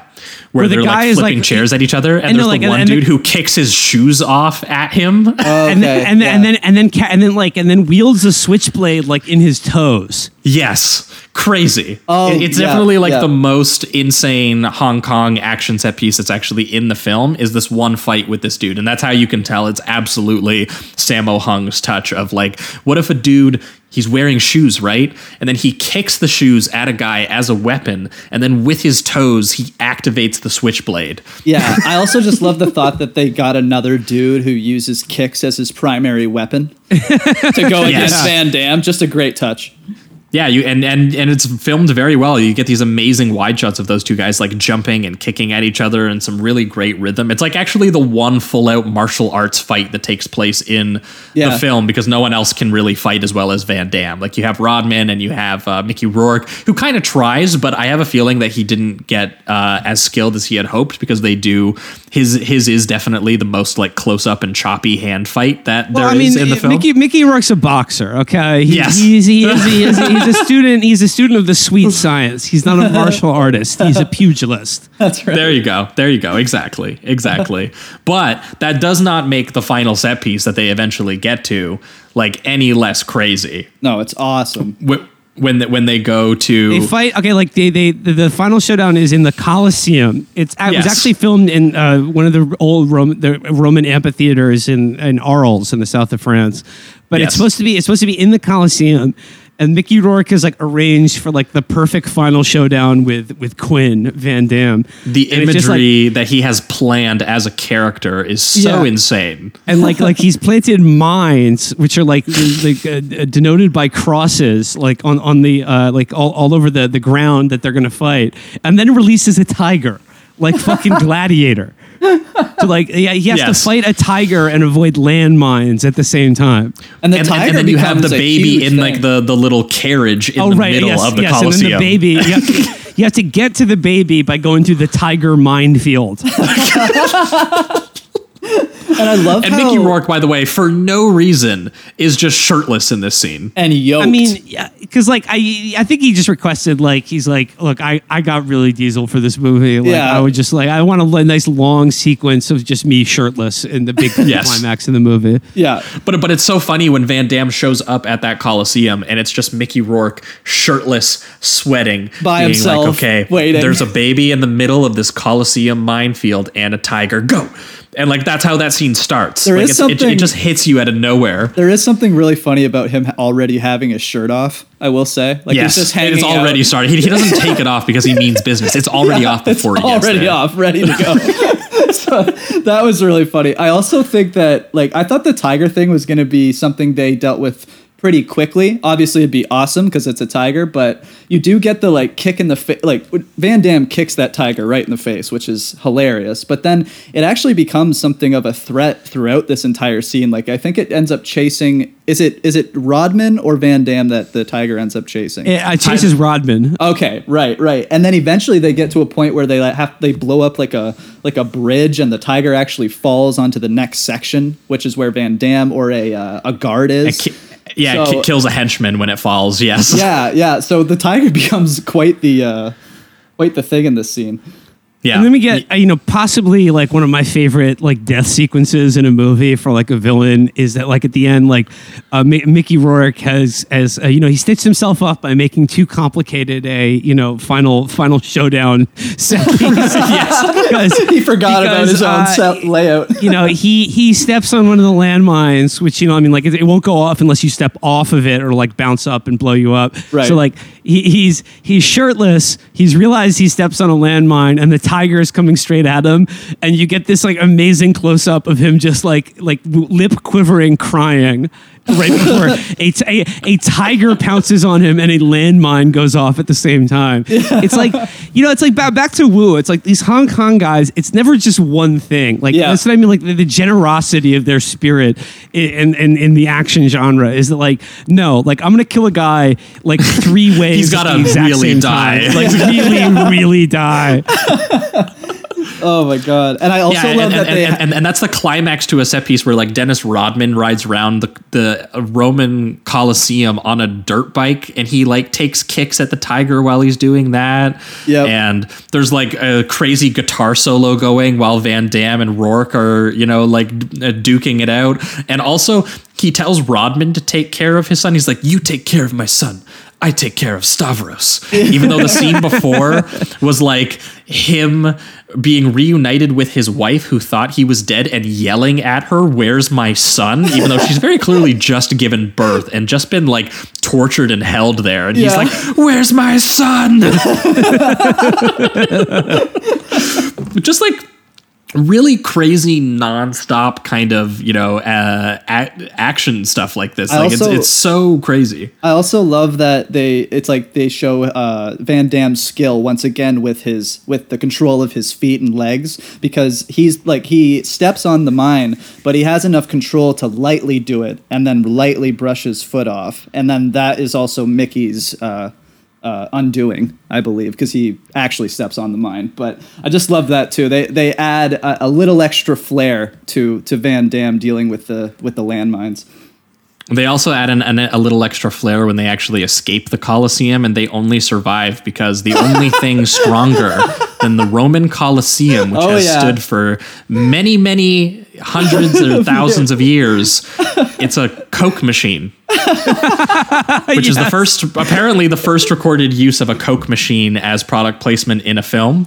It's that uh, Indiana Jones uh, crystal skull logic right there. Yes. Well, no, They- you know, uh, it's funny you bring up Indiana Jones because I don't know if you guys clocked this, but like we didn't really talk about this character, but like like the the sort of the head of the colony who then like uh is, like leaves the colony to track down Jean Claude Van Damme, and then they team up at the end to take down Stavros. Uh, that guy is played by uh, the say the actor who portrayed uh, Belloq in Raiders of the Lost Ark. Oh, cool. Oh, I didn't clock that. That's cool. Yeah. Well, yeah, and he, he comes back at the end and is like, you know, you got to come with me. But then, uh, was it is it Rodman throws like a smoke grenade down, which gives Van Damme enough time to get away? yeah, yeah. and and then, and then like Rodman's there, and, And then it's it's, like him and Belloq. too. They, they just like they just sort of look at each other and smile. They're like, oh, they're- that's Jack Quinn.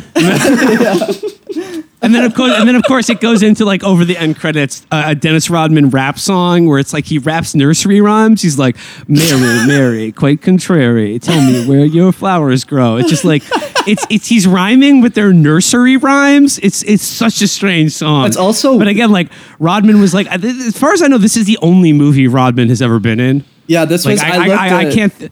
I I can't think of another movie. It- yeah, I looked it up, and this seems to be. I mean, he's in like some some documentaries, but as a like a, an action movie or anything Yeah. like that, I think this was a one and done for him. He got the the Razzie, so I don't know if he was discouraged or what happened, but Well, you know what? I mean, like, uh, fuck the Razzies because I agree. As I always won, on I this won a show, bunch of fuck the Razzies. I agree. like, Yeah. this movie is ahead of its time. Rodman is like by the standards of like athletes in movies. Is Yeah, he's fine. Not terrible. Like No. he, like he, he, I think he acquits himself pretty well, and like he's just such a good presence on screen. Like he's his having fucking fun. outfits, he's, having he's- fun. Yeah, yeah. And like you know, if, if you're gonna ch- choose to be like you know your your one foray into like acting and like an action movie, it's kind of a goofy movie. But he chose to work with Tsui Hark, who's like a fucking a, a genius, like like Hell an yeah. auteur artist. So I mean, like uh, Rodman won't hear a bad word against him. I mean, he's like one of the coolest guys ever. Yeah. And you know what? Like you know, Rodman was doing all this stuff in the '90s, and like for an action movie and for like an athlete of his caliber, that like in the movie too, it's like a plot line that he has this like weird like I mean not like like bisexual like gender fluidity that's like just like really open and like cool and like just sort of like even though he's still a badass like action hero like Yeah. I mean I don't, think you even see that in movies today that are like you know like in, in a more uh, like so, you know like uh, like woke or accepting era. Yeah, yeah. Rodman was a he was he was a, he was a boundary pusher. He d- yeah, yeah, for sure. I mean, I I love that just image because he's got the uh, all the the facial rings and, and and all that. So when he gets into the suit and the fedora, and he's still got like all the eyebrow rings and the lip rings and stuff, it's just such a Yes. cool and and weird and unique look. Definitely. And I also just to end your movie on Dennis Rodman in front of the burning Coliseum is just that's something else right there on its own. So fun movie. dropping a sure. smoke grenade so that Van Damme can make a quick escape like a Looney Tunes character. Yes, yes. Fun movie. Yeah.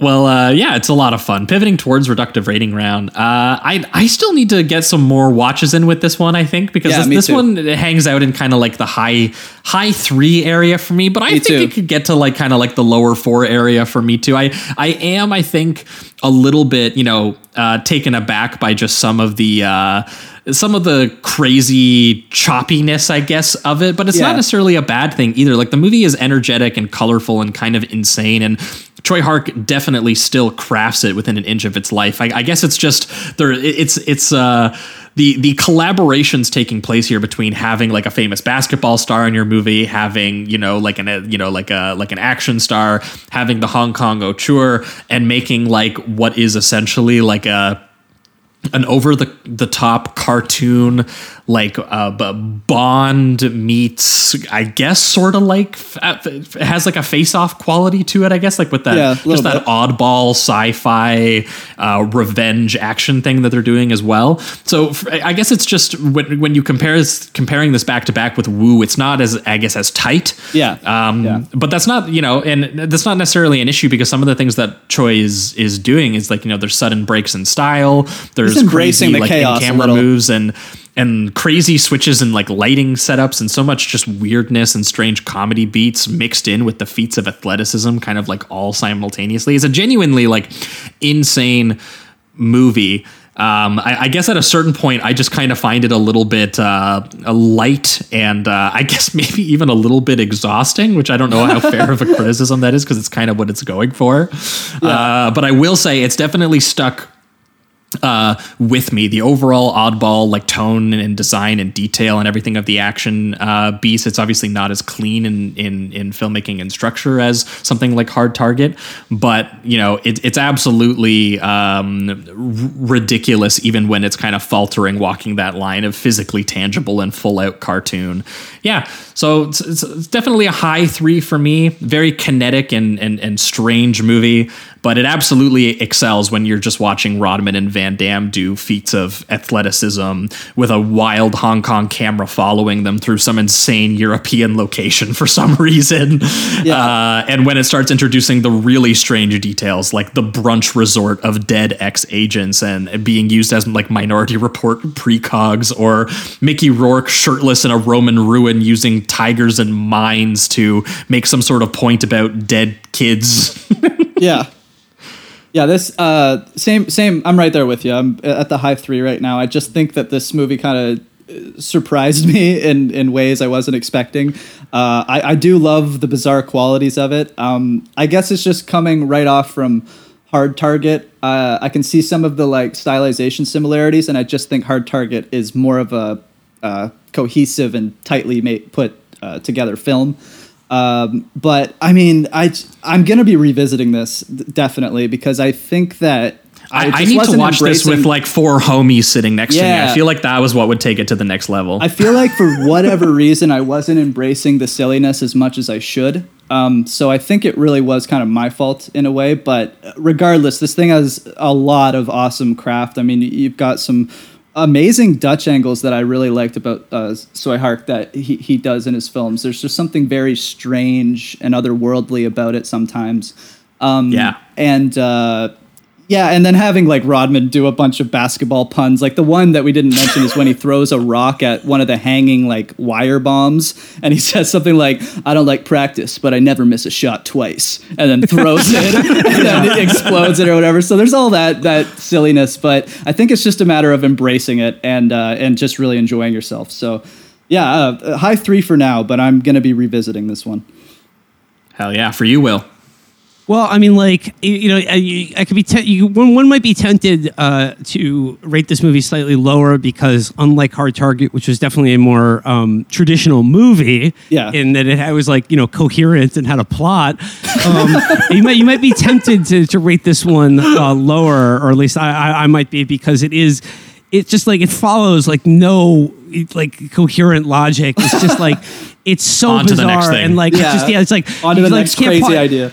Just like don't pause for a second to like just like try to figure out what's going on or anything, but like just sort of let it wash over you.